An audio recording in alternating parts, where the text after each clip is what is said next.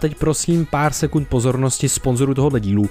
Sponzory pečlivě vybíráme, musíme s nima sami souznit, musíme je sami využívat a sponzorem dnešní epizody je Fondlí. Fondlí obchoduje s akciemi a investicemi podle vámi zvolené investiční strategie od bezpečné po agresivní za vás. Na rozdíl od banek a podílových fondů, kde se poplatky pohybují kolem 2 až 3% ročně, tak u Fondlí platíte pouze procento jedno. A teď proč je vlastně dost důležitý investovat? Pokud vám leží nějaké nevyužité peníze na standardním účtu, znehodnocují se kvůli inflaci a ta se pohybuje kolem 3 až 4% ročně. To znamená, že se si za stejné množství peněz koupíte méně věcí. S fondlí ročně můžete inflaci pokrýt, tady je ale důležité upozornit, že portfolio může kolísat, přeci jen je to investování a nikdo neví, jak se přesně trh zachová. Neplatíte žádné poplatky za výběr a ten můžete provést kdykoliv. Všechno je transparentní, víte do čeho investujete a kolik. Mě osobně baví nejvíc vlastnost automatického rebalancování portfolia. Jsme moc vděční za to, že někdo takovou platformu vytvořil, protože celý proces je extrémně jednoduchý a srozumitelný. Vlastně mě to celý moc ohromilo a s fondí pro vás máme 3 měsíce investování úplně bez poplatku, když zadáte kód B2TVA. Takže navštívte fondlí na fondlí.cz a teď už si užijte tenhle ten skvělý díl.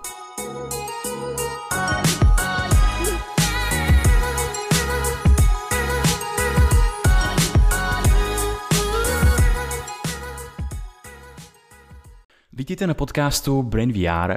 Dneska sedíme v terapeutovně s naším milým hostem Honzou Vojtkem. Honzo, vítej u nás na ahoj, podcastu. Ahoj ahoj, ahoj, ahoj, ahoj, ahoj Vojto, ahoj Krištofe. Ježiš, to je paráda, pardon, mě to hrozně baví. Tak, jeden chlapi. Já ti krátce představím. Eh, ty jsi eh, psycholog a psychoterapeut. Ne, ne, ne, pozor, to je důležitý. Krištofe, já ti opravdu nemůžu říkat psycholog, nemám jednu oborovou psychologii. Aha. Já jsem andragog, jakože vzdělávání dospělých, ale mám jsem psychoterapeut. Takže vlastně proto si všude já opravdu, a to je důležitější, že se spřeřek, jo, nebo jako, že se tam zmínil, eh, že jsem psychoterapeut, že jsem profesionální psychoterapeut. Mm-hmm. Mám několik výcviků, mám čtyři a tak dále, ale nemůžu si říkat psycholog. Mm-hmm. Jo, protože nemám dobrou psychologii a hodně se to plete a lidi v tom mají bordel. A i moje vlastně úloha je to čistit, takže promiň, mm-hmm. jo, že Úplně v pořádku. jo, že, ale že je to dobře. Je to velmi, no, velmi jako nefér, protože mm-hmm. musím mít vystudovanou jednoborovou psychologii, nemám, mám, já sice mám státnice z psychologie, jo, bla, bla, bla, to všechno sice mám, ale není možný si říkat psycholog. Mě samotného to hrozně rozčiluje, když to někdo dělá. Mm-hmm. Jo, protože mají pocit, že když jsi psycho něco, tak je jedno, jestli jsi psycholog, psychoterapeut, psychiatr a tak dále. Ono to fakt není jedno. A vím, že třeba ty kliniční psychologové, dneska jsme zmínili Cyrila Hyšla, Nůc a tak dále, tak ty z toho vždycky šílej, když to někde jako vidějí. Takže ne, jsem psychoterapeut. To je skvělý uvedení na pravou míru. Uh, nechcou internety přepsány. Protože on je v tom fakt bordel, Krištofa. Uh, určitě, tomu věřím. A ty se specializuješ eh, na párovou a individuální terapii, uh-huh. je tomu tak? Ano. A dále se taky podílíš na terapii terapii sdílením, kde pořádáš přednášky o vztazích eh, online i offline a taky seš eh, autorem knih a článků pro děti a dospělé, jako například eh, Vztahy a mýty, Morava Mařená. Morana Mařená, to je o Moraně, o Moraně, jakože mytologie, Morana Mařená. A druhá poledice plešetá palice. Já miluji mytologii. Já miluji jako fakt jako mytologické věci. Jako od starého mm. Řecka Egypt. Já se v osmi letech jsem mého fotra hrozně jako překvapoval, když jsme byli na návštěvě v, náměš, v Novém městě na v zámku, kde jsou různý výjevy a já jsem dokázal opravovat tu paní. Na to jsem hrozně pišnej. Dodnes jsem jako z mého dětství jsem pišnej na to, jsem dokázal, tady paní kecá, tohle je prostě jakože, jakože Afrodité prostě tady s, s Paridem a tak dále, že to není úplně ono, že říkala kraviny. A mě to hrozně bavilo. Mm. jinak jsem si u fotra nedokázal dokázal vydobít nějaký respekt. Já jsem nehrál fotbal, táta byl trenér fotbalu, já jsem dělal dramaťák a tak dále. A, a tohle jedna z mála věcí, kdy jako byl ze mě překvapený. Tak si to dodnes pamatuju, promiň, takže mytologii miluju. A teď eh, píšu třetí pokračování, to je Baba Yaga jo, vyloženě ženský postavy. To je pro mě hrozně důležitý. Vnášet do příběhů dětí, vnášet ženský postavy, protože mě ten genderovej, genderová nevyváženost jako v příbězích neužitelně jako rozčiluje, tak to fakt považuji za svý. Promiň, že jsem tě do toho skočil, ty jsi tady představoval a já tě Morena Mařená, polednice, plešetá palice. A tady baba jak se píše, to, se píše. Přijde tematický, že polednice, plešetá palice. Já myslím, že, že byste měl přečíst Vojta, že by se v tom hodně našel. Ale to je takový. To, takový... mě zajímá proč, jako to, chlapi, to je takový jako vnitřní humor, no. Uh, no ale ty jsi tady načnul to svoje dětství a mě vlastně jako zajímá, jak jsi dostal k tomu, že ty jsi, uh, když na tebe člověk narazí ve veřejném prostoru, jsi neskutečně zapálený pro vzdělávání o vztazích, o těch, těch problémech. Jako, co k tomu vedlo? Jak ses k tomu dostal? Hele, děkuji, že to jako říkáš. Hele, já, já fakt rozčiluju, můžu říct si prostý slovo? Jo, Úplně všechny. Jo, můžeš říkat spolu. Já mě hrozně seru některý lidi, protože já fakt jako chodím po těch podcastech a říkám, říkám, že tu práci miluju svoji. A já to myslím smrtelně vážně. Já to opravdu, já, já jsem byl vždycky někde zaměstnaný v nějakých korporacích, kde jsem měl jako spoustu, spoustu jako zaměstnání od interní komunikace a PR, marketingovou komunikaci, vždy furt jsem jako s něco s lidma a s něco s komunikací tam bylo. Pak jsem řídil nějaký eh, jakože vzdělávání dospělých ve smyslu, že jsem řídil um, oddělení, který se věnovalo jako interním koučům a interním jako lektorům. Mě vždycky bavilo stát před lidma, jakože vzděl, nejenom stát před lidma, dramaťák, jsem dramaťákový týpek, amatérský divadlo, jo, a, a vůbec, takže mě, čím víc lidí, proto dělám i tu terapii s dílením se Stergeislerovou, čím víc lidí, tím je to naprosto jako, já, jako to je fakt moje jako poloha, já tam jsem jak doma, jako ryba ve vodě, já to miluju.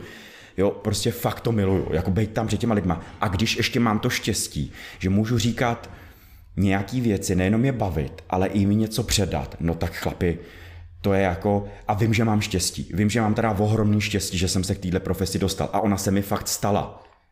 Jo, že jakož tam nebyl žádný cílený, cílený jako um, nějaká vize, že bych si řekl, jako já chci dělat terapeuta. Mě vždycky lidi bavili, vždycky jsem rád byl s lidma.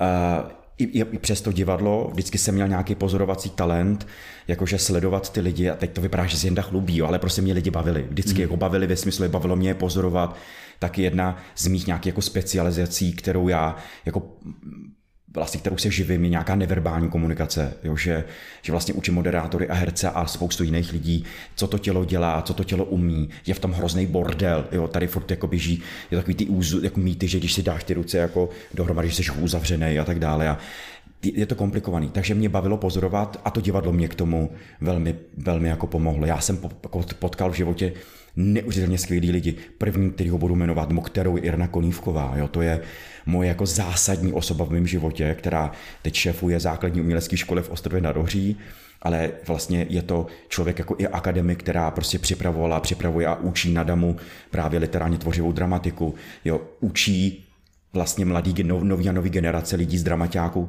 ty, ty, ty, ty pedagogy, jak opravdu um, naučit malé děti hrát, mm-hmm. jako projevovat emoce a nejenom, protože ta anglosaská kultura je, že, že ty dětsky navlíkneme do nějakých kostýmů, do těch mochomůrek a oni tam jako cvičejí na těch, jo, na, těch, na tom jevišti a na la, la, la, la, la, la. Teď tam něco dělají a myslí si, že hrajou divadlo. Jo.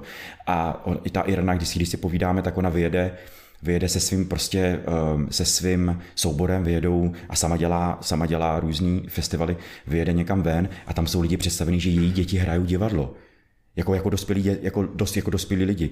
Takže tohle já mám za sebou. Já mám prostě její školu, kdy jsem tam chvilku učil nějaký přednes. Jo, ehm, a, a vlastně to je dar, Pře všichni lidi, kteří chodí na dramaťák, tak si jako myslí, že bude ze mě herec.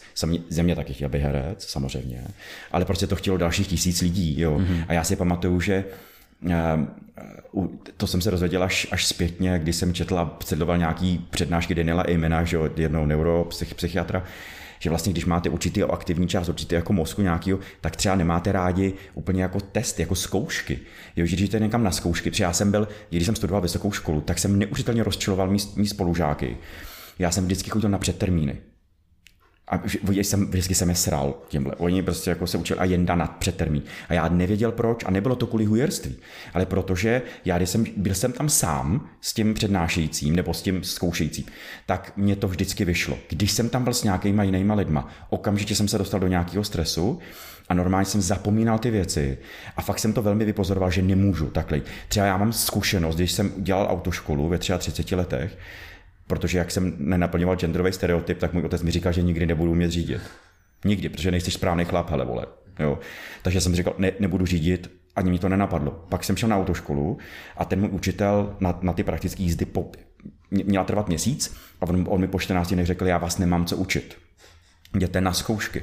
Takže, jo, takže já jsem udělal testy na 100%, ale pak jsem šel chlapi, proč to vyprávím, pak jsem šel na na praktický. A v tom autě seděl policajt, ten můj učitel a další dva. Prostě ty žáci, a e, jako tedy, já to, ne, já to udělal na popátý, a na popátý jenom protože mi to dali, protože ten učitel se za mě přimluvil, protože když tam seděli ty lidi, já byl v tak neuvěřitelném stresu a v mm-hmm. tak neuvěřitelném, jako ten mu prefrontální kortex byl úplně v řiti, ten úplně jako vyblokovaný, Jo, teď tam fungoval jenom ten jen mrtvej, ten lebický systém. Jo, takže to vždycky, teď jsem tam seděl a teď ten, ten, a teď ten policajt. No tak tady byla stopka, tak si vystupte, pane řidiči. To, to bylo neustále. A ten můj učitel tam seděl a nechápal. Říkal, já Honzo, co to má do prdele, vej? Když se chováš jako malý parchant. My se jako potykali přechlapínek, jako řidič. On byl, on byl překvapený. Když jsem seděl s ním, tak jsem prostě tam tu Prahu projížděl naprosto plynule, mě to strašně bavilo. Úplně, jo, a pak tam sedli tyhle lidi a voilà, tohle se mi stalo. Takže, takže když jsem dělal, proč jsem to vyprávěl, já se vrátím zpátky příběhu, nebojte se, umím se vracet. Jo. Uh, takže když jsem dělal přijímačky na konzervatoř a pak jako na damu, tak prostě jsem tam stál jako idiot jo, před těma moudrýma pánama nebo slavnýma lidma a teď jsem tam seděl a nad, poto, nad potokem podle skal. jo, úplně jako hotovo, tak mi poděkovali a jen žádný herec nebyl. Ale neuvěřitelně mi to pomohlo, ty dovednosti v mém prostě dalším životě. Mm-hmm. Jestli pamatuju moje, když jsem udělal maturitu, tak jsem uh, musel do Prahy, chlapi, chápete? Z na další, máte maturitu, musíte do Prahy. Tak jsem šel jako do Prahy, ale jako co budu dělat, že jo? Já jsem byl vyučený kuchař číšník, jo. jo. A teď, a potkal jsem jednu paní v českém, v SPT Telekomu v 96. roce, Evu Perušič, jo která přišla, a Čechoameričanka, zaplať pámbu, která se vracela ze států sem, kámoška Václava Havla, tak on jsem přitáhl a zakládala první, první oddělení interní komunikace. A rozhodně, rozhodně nebyla, nebyla zatížená českým systémem výběru zaměstnance. Rozumíte, úplně jedno. A, já jsem se tam jak dostal a ona, co umíš? A hned mi tykala. A já tam seděl, že jo, a teď se mi tam povídal nějaké věci, rozumíte, já jsem jako čerstvě po maturitě, někde jsem pingloval v Lázních Jáchymov a tak dále, co já jinda umí, tak jsem začal povídat o dramaťáku. A ona to mě hrozně zajímá. To mě hrozně zajímá. Jo, tak vyloženě měl takový ten přístup, jako takový ten, ten, ten, to je dobrý, to je dobrý. Jo, dobře, tak, tak se mi vozvi. Teď já pro tebe místo nemám, ale vozvi se. Jo, a takhle jako mluvila. Jenomže pro mě vozvi se znamená volej denně. A já fakt volal denně.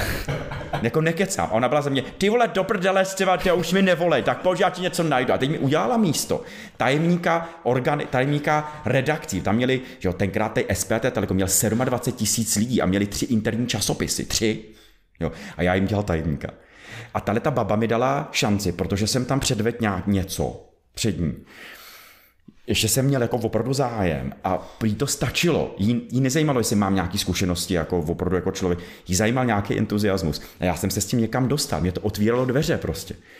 A to je prostě parádní věc a dodnes, když si s tou Irenou Konivkou, abych ten příběh uh, uzavřel, hele, dejte Vojtkovi otázku, bude povídat, teď koukám, sorry chlapi, jo, teď vím, jo. Uh, vlastně, tak když si s povídáme, tak, uh, tak vlastně, a vidíme se, tak si o tom nepo, tak hodně si mluvíme a bavíme o tom, že ten dramaťák může velmi jako pomáhat dokonce i terapeuticky. Tak nejenom jako víme, že dramaterapie je hmm. velmi učený. Tak člověk se tam učí vlastně nějaký jako pohled na svět, že je nějaká vážná hra. No hlavně učí zpracovávat emoce.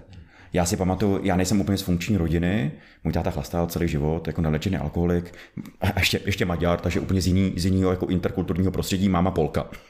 z katolického submisivního prostředí. A ty se potkali někde v Česku a udělali si tři děti jo, a, a tak dále. A, a, a no, musí to na tebe nějak se podepsat. Takže si pamatuju, jak ten dramaťák byl pro mě léčivý. Dokonce si myslím, že jo, jo, mý frustrace, nějaký deprivace a teď já tam mám možnost to projevit, zahrát si nějakou roli. Dokonce, když jsem si teď přečet eh, Tělo sčítá rány, Jo, to je od eh, Beslav Andel Kolka, tak on tam prostě mluví a mluví o traumatech. A on mluví, že jedna z nejúčinnějších cest, jak léčit vyloženě trauma, a teď se nebavíme, že mám nějaký nepříjemný zážitek, opravdu jako traumatickou událost, celoživotní, kdy dokonce mám nějaký PTSD jako posttraumatický syndrom, tak přes drama. Že prostě hraju jinou roli, a díky té jiné roli, že jakože nejsem v sobě, tak já dokážu se spojit se svýma emocema, dokážu se spojit s tím svým hlubokým limbickým systémem, který nějakým způsobem reaguje, jakože to, to trauma se mi děje, ta událost se mi děje neustále opakovaně tady a teď, že si to nedokážu prostě spojit, že to bylo, jakože tu, tu linearitu času já vlastně nevnímám a tak dále, tak to, to, to, to divadlo, ten dramaťák, nebo to hraní, ta dramaterapie, mi tohle dokáže velmi, a je to neuvěřitelně účinný. Hmm, to je, to je úplně úžasný. Uh, já se zeptám, uh, že přejdu přímo už jako vlastně co to je láska a jaký mýty okolo Jo, ní v naší společnosti panují. Jdu prostě k těm velkým věcem od začátku. Dobře. Um, z výzkumu Enrika Burunata, já doufám, že to čtu správně, jo, většinou jo, uh, který byl, teď je, teď je um, jak se jmenuje takový ten profesor, který už je na furt, emeritní profesor. Děkuju. Emeritní, emeritní profesor na uh, kanárský, kanárský univerzitě, jakože na Kanárských ostrovech, tam je univerzita, a on je jako emeritní profesor. Moc bych rád, bych tam studoval, jsem si říkal, to bych uměl španělsky, dobře, ale tenhle ten profesor, a proč o něm mluvím, jeho celoživotní práce o tom, že prokázal a dokázal, že láska není emoce. Takže první mýtus, o kterým, o kterým my tady, ve kterém my pořád žijeme, je to, že láska je emoce. Láska je taky emoce, nebo de facto je živená emocema, ale je to velmi opravdu jako neuvěřitelně složitý mentální proces, do kterého se zapojují nejenom že různý mozkový centra, ale, ale vlastně proces vnímání, jako nějaký percepce, vní, proces motivace, proces vůle, samozřejmě emocionální, jako emoce, vnímání a prožívání jako emocí. Je to neuvěřitelně jako složitý, složitý proces. Takže rozhodně není emoce, je to velmi těžké, je to velmi složitý, ale nikdo na světě nedokáže říct jednotnou jedinou definici. Dokonce ehm, Dokonce já jsem se dal nějak za úkol, teď mi totiž nahrál Krištofe, jo, jako v mém životním, jako já jsem se dal za úkol napsat potom knížku.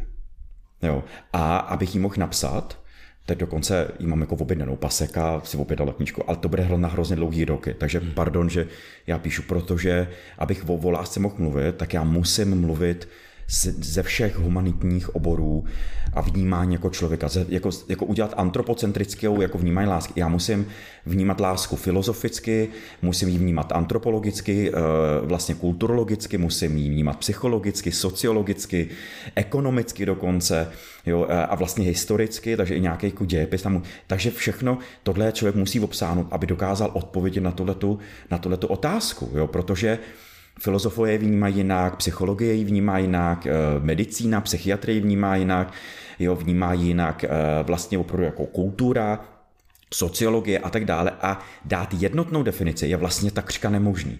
Dokonce, dokonce jsou, eh, když čtete různý články odborný a tak dále, tak teď mám jednu knížku za sebou jako láska psychologický a, a láska se věnuje, teda psychologie se věnuje lásce ve smyslu jako vztahy. Jo a teď řekne, že láska je vztah dvou lidí, kdy tam vzniká, jo a teď tam do toho spojují práci Helen Fisher, že jo, antropoložky, která vlastně vnímá, a je to taky neuroložka, která prostě tam má ty tři různý centra, který má na starosti citovou, cit, jako nějakou jakože attachment, eh, citovou, jako citovou vazbu, vnímá nějakou jako proces nějakých emocí a taky nějaký chtíč, takže to jsou tři nějaký různý centra, který se, pardon, tady bouchám prosím vás tady do mikrofonu, jo, eh, který se prostě po, jako um, otvírají, nebo jak to říct, prostě zářejí jo, na těch různých magnetických rezonancích, když ona jako dělá uh, vlastně výzkumy těch lidí, kteří jsou ve vztahu a jsou v, nějakých, jsou v nějakým, jsou jako v nějakém procesu lásky a tak dále. Ale není to jenom tohle, Jo, ta kultura dokonce říká, že, eh, že jo, pro, jako před dvama, dvouma tisíci let prostě ta láska byla vnímaná jinak a, a teď taky, takže je v tom ohromný jako kulturní nános a kulturní bahno.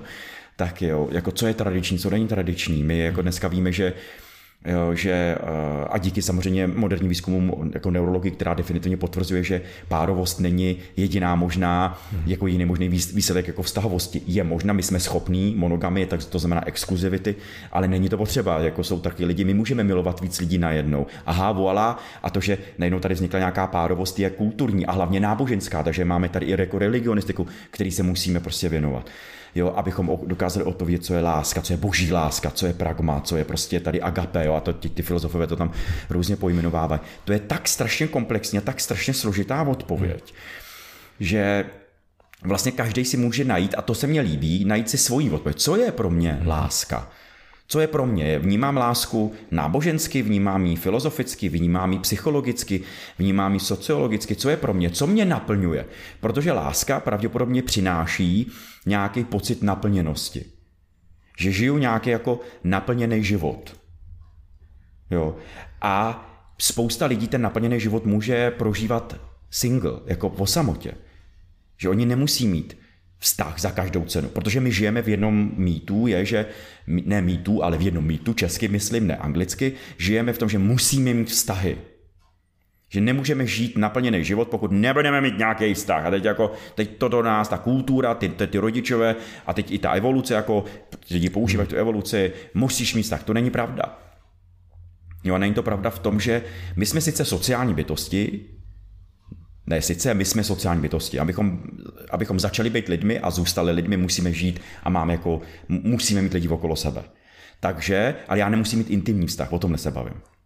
Já můžu být žít sám a učím se, jo, jako většina lidí má veliký nervy, jo, že když jsou zrovna ve vztahu, teda bez vztahu, že nemají vztah, že přijdou domů a teď tam to ticho, jo, tikají tam ty hodiny, tak tak to, tak to přináší ohromnou jako úzkost. Ale jsou lidi, který, který který to rozhodně nezro, neznervozně. Prostě jsou doma, hrajou si hry, čtou knížky, píšou knížky, jo, prostě sledují videa, já nevím, čtou články, studují doktorát, anebo nestudují, nebo si prostě vyřezávají prostě řezbáře. Teď mám jenom klienta, který si dělá řezbář, jako najednou objevil řezbařinu a říká, ty to je úplně úžasná věc a tak dále. Ale prostě nejsou sami, mají armádu lidí, kteří můžou zavolat a jít do kina a jít odjet na dovolenou, anebo na ty dovolený někoho najít a prostě někomu se přivařit a tak dále. Takže naplňují svoji podstatu jako sociální bytosti, to tím říkám ale nemusí naplňovat ten úzus, že musíš mít vztah. Mm, mm. Jo, už je ti 35, pane bože, jo, jak to, že nemáš tu babu nebo chlapa, jo, a teď chceš s 35 sám a ty všichni, Ježiš, ty jsi starý mládenec, no, ty si chceš užívat. A, a, všímáte si, a rovnou tam ty,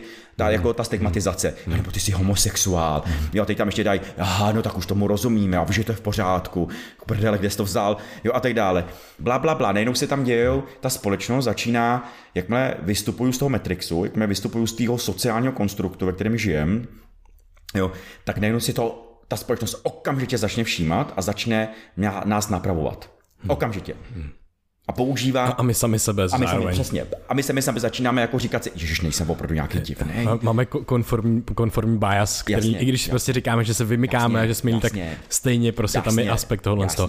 E, to je hrozně zajímavý. Já teď úplně jsem nakreslil takový roztovilý obrázek, kdy prostě se narodí to jako to dítě a vlastně takhle se narodí jako s prázdným batuškem víceméně a tím, jak se pohybuje, tím, jak prostě první sekundu už, co je ve společnosti, tak si do toho batušku dává ty příběhy, který se vyprávíme po staletí neustále. A no. pak takhle se potom nosí celý život prostě. A občas ten baťoch je ale kurva těžký. No. A občas je dobrý ho zahodit. Jasně. A, a, teď... a, a mě právě hrozně baví, že my si můžeme jakoby začít nově, protože za, za prvé ta změna je neuvěřitelná, že jsme úplně v jiném světě, než jsme žili před rokem, před deseti lety, před stolety, před tisíci lety. A my si najednou můžeme prostě ten baťoch otevřít a koukat na ty příběhy. Jasně. A vlastně to děláš ty, kdy se věnuješ těm mýtům a jasně, tak dále. Jasně. A potom si redefinovat některé no. ty příběhy, které si říkáme. A, a jenom mě tady prostě, mm, mě strašně jako baví, uh, nás, nás hodně baví jeden kognitivní uh, psycholog z, z Toronské univerzity John Vervecky. Je to pro nás taky jako polobůh. Jasně. A on právě, jako on, on má jako pojem, nebo hodně jsem si od něj vzal to, že že a to nás s náma to tež jako rezonuje, že se chceme zpátky zamilovat do reality.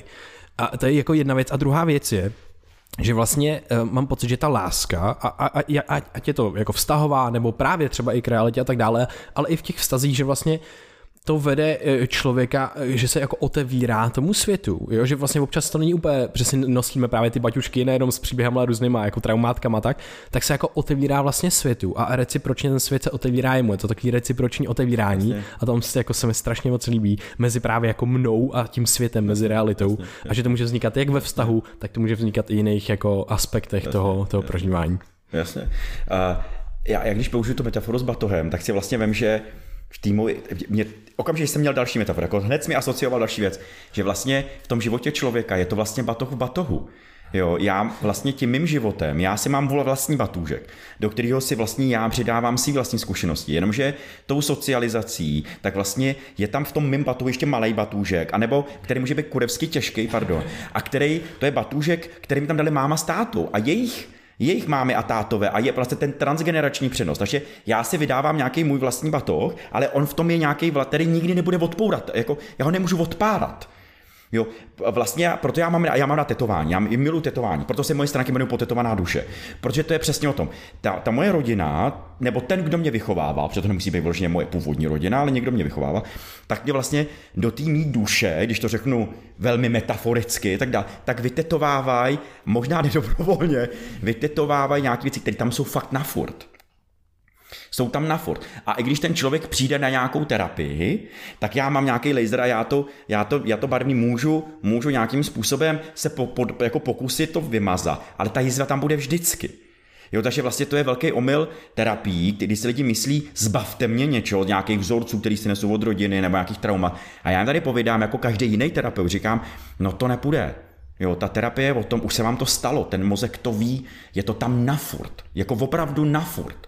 Jo, uh, ale já můžu vám pomoct integrovat tu věc do toho vašeho života abyste, aby to nemělo tak velmi rychle jako emoční prožívání nebo nějaký prostě emoční respons nějaký, aby se to uklidňovalo, aby ten démon přestával být démonem, když to použiju takhle, abyste toho malého démonka, který vám tam někde lítá, tak, nebo on tam někde veliký a ta terapie ho zmenšuje, zmenšuje, zmenšuje a ona pak ten, ten člověk uh, ho pak dá do nějaký skleničky a teď ho dá tady do těchto těch vitrínek v té své hlavě, do těch svých asociací a on tam sice je, jo, nikdy nezmizí, ale už ho mám jakože pod kontrolou. A to je taky takový jako trošku mýtus, že mít něco pod kontrolou, jo, jakože, ale vím o něm, že to vlastně zvědomím, že se dokážu, když používám tohle metaforu, na něj podívat. Občas mi z té sklenice zdrhne, protože zvenku přijde nějaký velký stresor, který mi nedovolí uh, vlastně ty mý nový vzorce, který já se na těch terapiích učím vytvářet, tak najednou oni jsou noví, to znamená, že jsou pomalejší v tom jako mozku, takže ten mozek zareaguje rychleji v těch původních vzorcích, takže on ten démon vyplaví a teď zase začnu ječet a začnu začnou někde plakat a budu hysterický.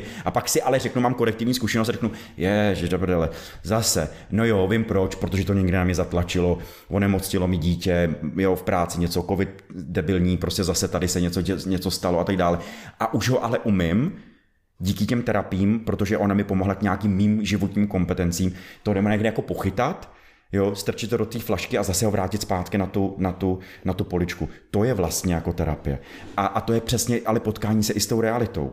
Mm-hmm. Jo, vlastně já mám moc rád kamaráda, vlastně Pavla Špatenku, má teda divný terapeutický jméno, když to někdo řeknu, takže no, když jde ke Špatenkovi, tak to je hrozně špatný, že jo.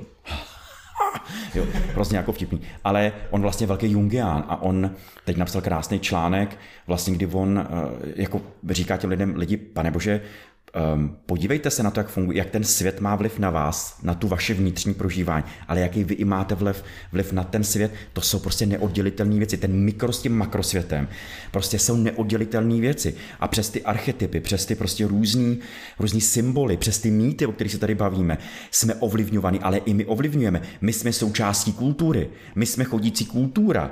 Jo, my vlastně ta kultura vlastně formuje nás, ale my formujeme kulturu, takže my jsme neoddělitelní, to jsou neoddělitelné nádoby doby. Já nemůžu nás oddělit, odseparovat, jo, a tak dále. A teď se na to podívat akademicky. Proto je občas to akademické podívání se na to je občas velmi lichý, jo, a ty lidi se mílej, jo, protože to žití života člověka, jasně, ale akademická půda není realita a oni to ví. Teď zaplať pámbu, ta moderní akademická půda, ta současná, tohle ví, ví, že prostě tohle není úplně život, my tady zkoumáme určitou část, nějaký výsek nějakého života, potřebujeme k tomu nějaký data, potřebujeme k tomu nějaký název, nějak to pojmenováváme, ale bacha na tu interpretaci. Jo, a psychologie jako taková je extrémně interpretační věda. Jo, tady máte nějaký výzkum a nemáte druhý výzkum, který říká právě opak. Jo, protože to bylo v jiném kontextu, s jinýma lidma, s jinýma mozkama, s jiný sociální skupině, jiný kultuře, přesně těch proměnek je tam milion. Takže vlastně relevantně a jakože správně e, něco interpretovat psychologie je velmi složitý. Proto si taky ta psychologie tak dává neuvěřitelného bacha na to, kdo mluví, když někde mluvím, musím odkazovat moje přednášky, když někde mluvím někde, tak neuvěřitelně říkám, tohle říkal ten a ten, tohle říkal tamhle, tady v této knížce, říkám těm lidem neustále dokola. Prosím vás, to, že to říká Vojtko, neznamená, že to je pravda. Já to mám někde ve svém světě, ve svém významovači, ve svém filtru to mám nějak poskládaný, ale pro boha prověřujte, potkejte se s tou svojí realitou proto potřebujeme nějaký systém důvěry, že, který není jenom na, založen na vlastním pocitu, ale nějaký, nějaký jakoby vazby, který dávají smysl a nejsou v tom, nedávají smysl v tom konspiračním jakoby, hmm. duchu, že prostě si tady vytvořím jako random, random vztahy, který jasně, že mi tam zapadají, protože prostě moje hlava takhle funguje, že dokáže vidět obličeje na měsíci, ale prostě něco, co opravdu lidi s tím strávili prostě svůj život, strávili život tím, že to se to snažili vyvrátit a vlastně jsou to jako zatím třeba ty nejlepší teorie, které máme. Takže ten systém důvěry se mi hrozně líbí a my jsme nebo ty jsi tady povídal o těch batozích. Vy jste tady povídali o těch, o těch batozích, který uh, my vlastně v takovém jednom jsme a ten už nezměníme, což je život evoluce, prostě že na té planetě, že jo, prostě jsou to nekonečný batohy, batohy v batozích. Ale co mě jako fascinuje v tomhle, že ty automatické vzorce, který nám tam hmm. všichni možní lidi, a zejména třeba i naše rodina a prostředí naskládají, tak se právě potom projevují v tom, jestli, to se chci zeptat právě, jestli se projevují v tom, jakýho partnera si potom vybíráme, jak prostě se chováme v tom vztahu, jestli, jestli je pravda to, že prostě si hledáme partnerku podle vlastní ma- jako mamky nebo taťky nebo prostě tohle. To, to, to je, to je jako furt tu otázku, ale je důležitá, je hrozně důležitá. Um, jasně, že to tam funguje, jasně, že to tam má vliv, nemůže to nemít vliv. Jako fakt nemůže to nemít vliv. Nemůže to vliv na, eh, nemít vliv na mý podvědomí a podvědomí vy víte, že vlastně to je nějaký jako zautomatizovaný procesy, který neužitelně dělají spoustu věcí, právě proto, jak ten mozek je náročný energeticky, tak prostě oni dělají spoustu věcí, abychom na to nemuseli za nás. přesně za nás. Takže vlastně takový ten mýtus lásky na první pohled, tak to je hrozně vtipný, protože to podvědomí udělalo miliony výpočtů jako předtím a my máme pocit v tom v vědomím, v tom vědomím prožitku, ty vole, to je láska na první pohled, hovňaj si jo prostě ten, to podvědomí. Brutální algoritmus. Přesně, jako brutál, ale fakt brutální. A ten algoritmus... Tady se bakterie prostě. Přesně, jo. Ten brutální algoritmus je opravdu založený na tom, co mi tam ta máma s tátou dělali. Oni dali, jak oni se chovali vůči sobě. Jo, jak, jak jsi říkal, nejenom to, jak oni se chovali ke mně, jak oni mě vychovávali, ale i můj pozorovací talent. A vy víte, že ten mozek je prostě jako mašina na ukládání informací jo, na těch nahrávek a taky se mi líbí, že Wildred Penfield, který dal světu prostě někde jo, v 60. 70. letech minulého století, že máme nějaký, on rozdělil, že jo, nahrávky a vzpomínky. Že vlastně náš mozek si ukládá, na, to mě fascinuje, jo, že si ukládá naprosto všechno. Protože my nikdy nevíme, je to z principu adaptability, my nikdy nevíme, kdy to budeme potřebovat. Je to latentní, je to jenom prachobyčejná nahrávka nějaká, nějakých dat, nějakých prostě informace. Ale mi to, a není to vzpomínka, protože vzpomínka už je jako vědomá práce s něčím. Vždycky je lživá, bla, bla, bla. Proč to říkám? Na základě těle těch nahrávek my samozřejmě se vytváří ty algoritmy. To podvědomí a teď pozor i s tím nevědomým, a to je trošku rozdíl, a teď se to v té neuropsychologii velmi teď jako, jestli to nevědomí vůbec je, Jo, že jestli ten ty Freudiáni s těma Jungiánama, jestli mají to jako, jak ten Freud s Jungem dali to rozdělení vědomí, podvědomí, nevědomí a pak je tam ještě nějaký předvědomí a je to jako složitý komplex a koncept. A teď se o tom, to je velký téma, to teď vůbec nechci otvírat, ale kam tím míř? Jasně, svobodná vůle, přesně. Zatím to vypadá, že je dobrý. Já jsem teď, teď nějaký výzkum, že ale ale že to je z velmi malých prostě procent, možná my, promile. My úplně nevěříme moc jo. na svou Ale to je právě to. A teď ty lidi jaký, ale pořád se tam dává ten dovětek, možná to ještě pořád existuje. Jo. jo. Vyprávěj si ten příběh. Jo, jo, jo, je to hezký příběh. Jako, úplně abychom nes, jako, nezbavili lidstvo prostě toho největšího mýtu, že máme. Ono, ono, ono je to i samotný to, že nemám, jako kdyby ta myšlenka, že nemáme svobodnou vůli, je zase protkaná dalšíma mítama, které vlastně nejsou vůbec uh, pravda, vlastně, tak jasně, proto se tomu bráníme trošku. Jasně. No pozor, ale Vojto, jo, ale jakmile, jakmile tenhle kontext uh, nebo koncept svobodný vůle, jako, jako jdeme do haj, tak jako lidstvo jsme skončili, víte proč? Protože celý náboženství je založený na mýtu svobodné vůle. To, že nám pan Bůh dal svobodnou vůli, tak je naše veliký alibi k tomu, proč se nám jako v těch takzvaných náboženstvích knihy, jakože jo, islám, prostě židov, jako židovskou-křesťanská prostě tradice, tak je založená na tom, že proč se nám dějí zlý věci, no protože pán Bůh nám dal svobodnou vůli a my se umíme rozhodovat. A nejenom hovno, jo, my žádnou svobodnou vůli nemáme, e, je ten a pán tam osud, že jo? Přesně, přesně, ty vole, jo, tak co teda, co já tady jako dělám? O, OK, uh, to jsme tam zabředli do velmi silného tématu, ale zpátky k otázce, je to samozřejmě založený na nějakých vzorcích, který si prostě jako neseme, těch vzorců je tam velmi mnoho. Um, od nějakých attachmentových jako stylů, to, jak, jak ta máma v těch prvních prostě měsících našeho života, dokonce i v tom posledním trimestru maminky v bříšku, jo, jak se k nám chovali, co k nám jako dělali, jak moc byli napojení na nás nebo odpojení, jo, a tak dále, tak se vytvoří nějaký attachmentový styl, který vlastně si nesu celý život, jako ten jako batoh, jestli budu mít závislý attachment, to znamená, že budu vytvářet závislý typy vztahu, nebo odpojený, to, že mi celý život pak budou lidi říkat, že jsem citově chladnější, protože přece kurva jsem chlap, ne, jako, jo, to se tak jako ty chlapy takhle vychovávají, ty malí chlapečkové, že nemáš projevovat ty emoce a učí mě vlastně to, že když projevím nějakou zlou emoci, nějakou negativní, tak mě všichni dělají, jako že přijde sankce. A já se vlastně odnaučím ty negativní emoce projevovat, hmm. jo, ale tím pádem jako se nedokážu napojovat na někoho druhého jako v té dospělosti. Jo, bla, bla, bla, teď to nechci tady rozvádět, ale jo, eh, tyhle ty attachmentové styly tady jsou, a to je jenom attachment. A teď tady máš taky, co se dělo, že jsem z rozvedené rodiny, jestli jsem, jestli mě chovávala jako máma sama, nebo táta sám, nebo jsem z adoptivní rodiny, jo, náhradní péče, jestli rodiče jako vůbec fungovali, jestli to není homoparentální rodina, jo, protože taky jsou, jo, a tak dále. A taky to něco dělá. A teď nemyslím, že by vychovávali špatně ty svý dítě, ale ta, ta, ta společnost na ně nějak reaguje. Z těch výzkumů my víme, že je úplně putné, jestli toho chlap, jako to dítě vychovávají dva maminky, dva tatínkové nebo máma s tátou, je to úplně putná. Jo. Ale největší průser je u těch homoparentálních rodin, že ta společnost na ně nějak reaguje a přináší ta traumata jo, těm dětem do života. A jsme u těch traumat, a jsme u těch zkušeností a zážitků, co se mi prostě v životě dělo. Jo. Třeba mám jeden z mých výcviků je schématerapie, která se vyloženě věnuje těm, těm životním schématům, těm životním scénářům, těm vzorcům. Jo. A ona vlastně, Jeffrey Young, to dal jako světu, geniální, prostě taky polobůh, prostě jako úžasný týpek, pán teda, pardon, sorry, Jeffrey, jo, ale dále, tak uh, vlastně on tam říká, že není možné, abychom si neodnášeli nějaký zranění. Protože on tam moc hezky pojmenovává určitý módy, říká se jim egostavy, určitý jako egostavy, ve kterých my fungujeme vůči světu. My víme, že nemáme konstantní osobnost, že se neustále vyvíjí, protože mozek je plastický a tak dále. Mnoho lidí by rádo, aby nebylo, protože by rádo zůstalo, já jsem stejný, já jsem taková, takovýho mě vem, jo, a tak dále, on hovňajs, jako makej, ale um, jedno z mých nějakých jako základních eh, vzorců nebo nějakých módů, který se nese, je takzvaný princip zraněného dítěte. Teď to ty různý EZO lidi prostě jako znásilňují, jo, že jako projev svý zraněný dítě jo, a tak dále. A teď tam jsou ty kurzy na to celý, jo, teď tam ty lidi pláčou, což může být někdy dobrý, když to umím ohlídat, ale většinou to teda dobrý úplně není, převí úplný hovňajs, jako co to je, ale je to jenom pojmenování určitý nějaký mý osobnostní struktury, ve který já mám. Ta osobnost není jenom, jako ego není jenom jedno, je to mnoho, hmm. jako Pavel Rataj, kamarád, Komplex, úžasný týpek, přesně říká tomu vnitřní tým. Hmm. On říká, jako, já mám vnitřní tým, který nějak jako reaguje. Jo, a teď a, a teď jedno z nich je prostě zranění dítě. A ten Jeffrey, jak proč o tom mluvím, je o tom, že prostě není možný, není žádný dítě, který by neodcházelo z, jako z rodiny bez zranění. To není možný.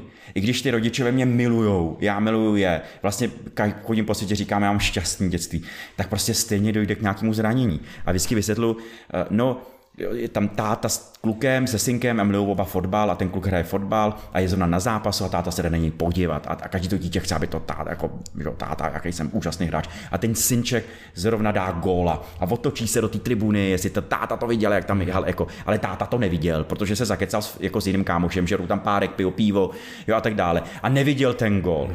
Voilà, pro, toho, pro mozek tohohle dítěte to může být opravdu veliký zranění nebo veliký, prostě nějaký zranění, jo, který se tam prostě stane. A občas ten táta je nasraný, když přijde z práce a občas si mu chce ukázat, jo, jako, jak jako Ronaldo dal nějaký gol, někde to viděl na YouTube a táta mu řekne, hele, teď ty vole, jdi s tím do hajzlu, teď na tebe nemám čas a tak dále. Další zranění. A že ho miluje, přitom večer jde uspávat a říká mu, ty jsi úžasný synček, já tě hrozně miluju. Jo, já se chci podívat na to video, hele, tak příště, zítra o víkendu, a on o víkendu nemá čas, protože musí naštípat dřív, blá, blá, blá, si mi rozumíte, kam tím jo, jo. jo. A tohle se prostě ukládá. Hmm. Jo, a tohle, tohleto dítě takhle nějakým způsobem vnímá, ještě na základě těch psychologických aspektů, který dostal do vínku, jak moc je intravertní, extravertní nebo ambivertní, jak moc je cholerik, cholerický, flegmatický, sangvinický, melancholický a tak dále. Tak tohle všechno dostávám opravdu jako nějaký genetický úrovni jo, a tak dále. A to se nějak rozvíjí. A my taky epigenetika ví, že prostě některé věci, ale určitý struktury, třeba ta ribonukleová kyselina, tak ona něco zveličí a něco ale třeba nepustí, jako v tom projevu. Jo, takže vlastně, i když máme něco genetického, tak vlastně já to nemusím projevit. Jo, nebo naopak se to něco zveličí, protože to vliv toho prostředí je tak silný, že to prostě spustí určitý procesy v mém těle a v mém mozku, který vlastně uh, udělají něco, co kdyby tady ten vliv nebyl, tak se neprojeví. Hmm. Jo, a tak dále. Je to, a vy tady jako tušíte, před ten podcast děláte už tři roky, tak asi tušíte, že to je strašně složitý. A, a když se vrátím zpátky k těm vzorcům, tak, uh, tak není možný tuhle práci toho, toho jako terapeutickou, de facto psychoterapeutickou, dělat bez těchto znalostí. Hmm. Jo, proto já tak hrozně brojím za kontinuální jako, jako neustálý celoživotní vzdělávání. Proto vlastně jsem si vybral tuhle práci andragoga a ne psychologa, protože já vidím, můj smysl je v tom ukázat lidem, že se dá učit a jakým způsobem uh, vlastně celý život, protože my žijeme v tak krutý době. Ona je na jednu stranu úžasná, na druhou stranu je strašně krutá. Opravdu tohle mi naši rodičové nezažili. Naši hmm. rodičové. Na tož babičky, pra, pradědové. Oni něco, něco vystudovali nebo něco se vyučili od truhláře po doktora a byli to celý život. Hmm a pravděpodobně věděli, že prostě ta lavice se dělá takhle, jo, vlastně, jo, angína se léčí takhle, nazdar, jo. Tahle doba je tak neuvěřitelně opravdu krutá, ale naopak i blažená, ale tu, tu blaženost já si v tom musím najít, abych nezešílel, že já prostě nemůžu se neučit. Já se opravdu nemůžu neučit. Znova to zopakuju. Nemůžu se naučit. Hmm. Jestli chci žít kvalitní život a přežít ho ve smyslu i v nějakým naplněnosti, Jo, nejenom být někde ve vleku nějakých událostí, tak prostě není možný se neučit. A já potřebuji zjistit, jak se učit. A jsme zpátky u vzorců. Já si prostě potřebuji zjistit, jaký já mám mý, jako vzorce, co mi ta máma s tátou tam prostě jako dali. Jenom upo- abych ti odpověděl vloženě na otázku. Jo.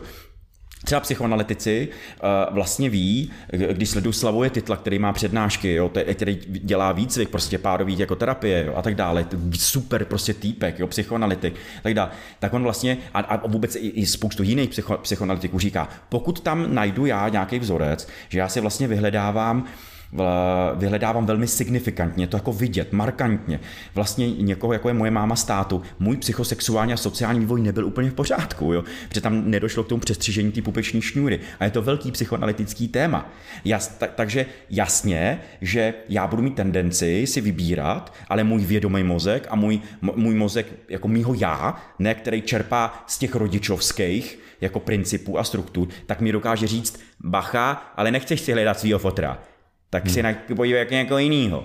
Rozumíš mi? Takže když mi sedne tady klientka nebo klient, který mi říká, že to je pořád jako moje máma a tak dále, můj otec, tak já velmi spozorním. Já prostě nás to říkám hrozně ve zkratce. Je to hmm, spousta jasný. jiných korektivních nástrojů, jak ta terapie hmm. tohle může odkrýt. Jako psychoanalýza, jo, tam to trvá roky než si ten člověk to uvědomí a než prostě, a než dojde přes ty volné asociace k těm těm jako principům, kde se to v něm vzalo a ten terapeut mu, nebo terapeutka mu pomáhá zbavit, přestřihnout tu pupeční šňůru, jo, a tak dále.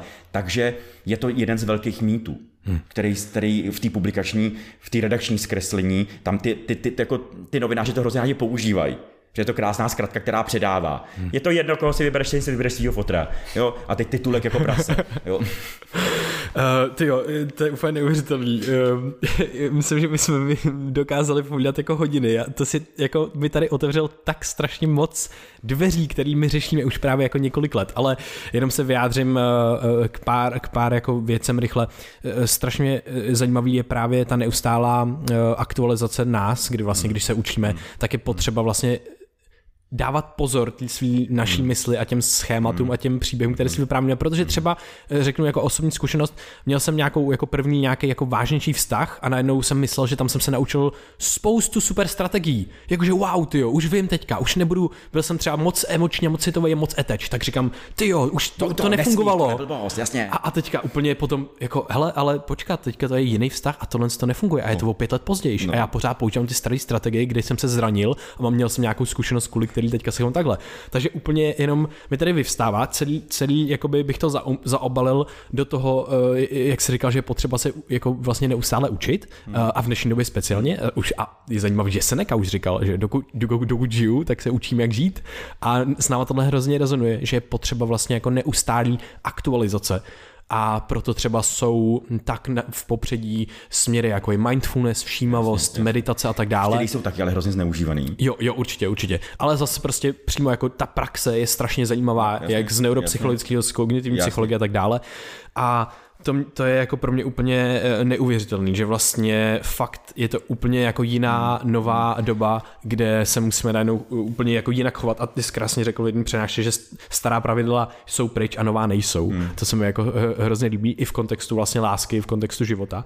A potom ještě jakoby zmíním, i to, to jenom eh, řeknu, uh, nahodím, jestli k tomu jako něco máš, ale zajímavá i věc je jako syndrom hodného chlapce taky. Hmm. Uh, takže tady to tady vyhodím, jo, když jo, máš jo. otázku nebo něco tak. A já jenom doplním tě, když se přemýšlej, pardon, a nechci tady jako vy, to komplikovat, jo, ale vlastně uh, já, můj jeden velký oblíbenec, zakladatel transakční analýzy, Erik Berne, s Tomasem Harrisem, s jeho jako žákem, tak vlastně oni dali světu právě tu jeden z prvních, ono je to pak teď daleko složitější, ale on dal a všiml si vlastně toho konceptu tý, toho vnitřního týmu. A on vlastně tu naši osobnost rozdělil na, rozdělil na tři základní části, rodič, dítě, dospělý. Jo, a teď on to vysvětluje co ten rodič má na starosti, kdy my přebíráme ty vzorce toho myšlení od těch rodičů, o tom jsme se bavili, to dítě, to naše vnitřní dítě, a teď zase to zní hrozně ezo, ale je to prostě psychologického hlediska, jo, vlastně se učí práce, práce s, tou, s těma emocema a, a vlastně jsou tam nějaké vzorce chování a tak dále. A pak je tam ale struktura, který se říká dospělej. A on ji nazval dospělej právě, proč, proč to tady vyprávím? Protože on přesně jí dal tu funkci, kterou ty, ty si teď Vojto pojmenoval. Dospělej jako jediný z těch tří základních struktur ty osobnosti umí takzvanou sebeaktualizaci.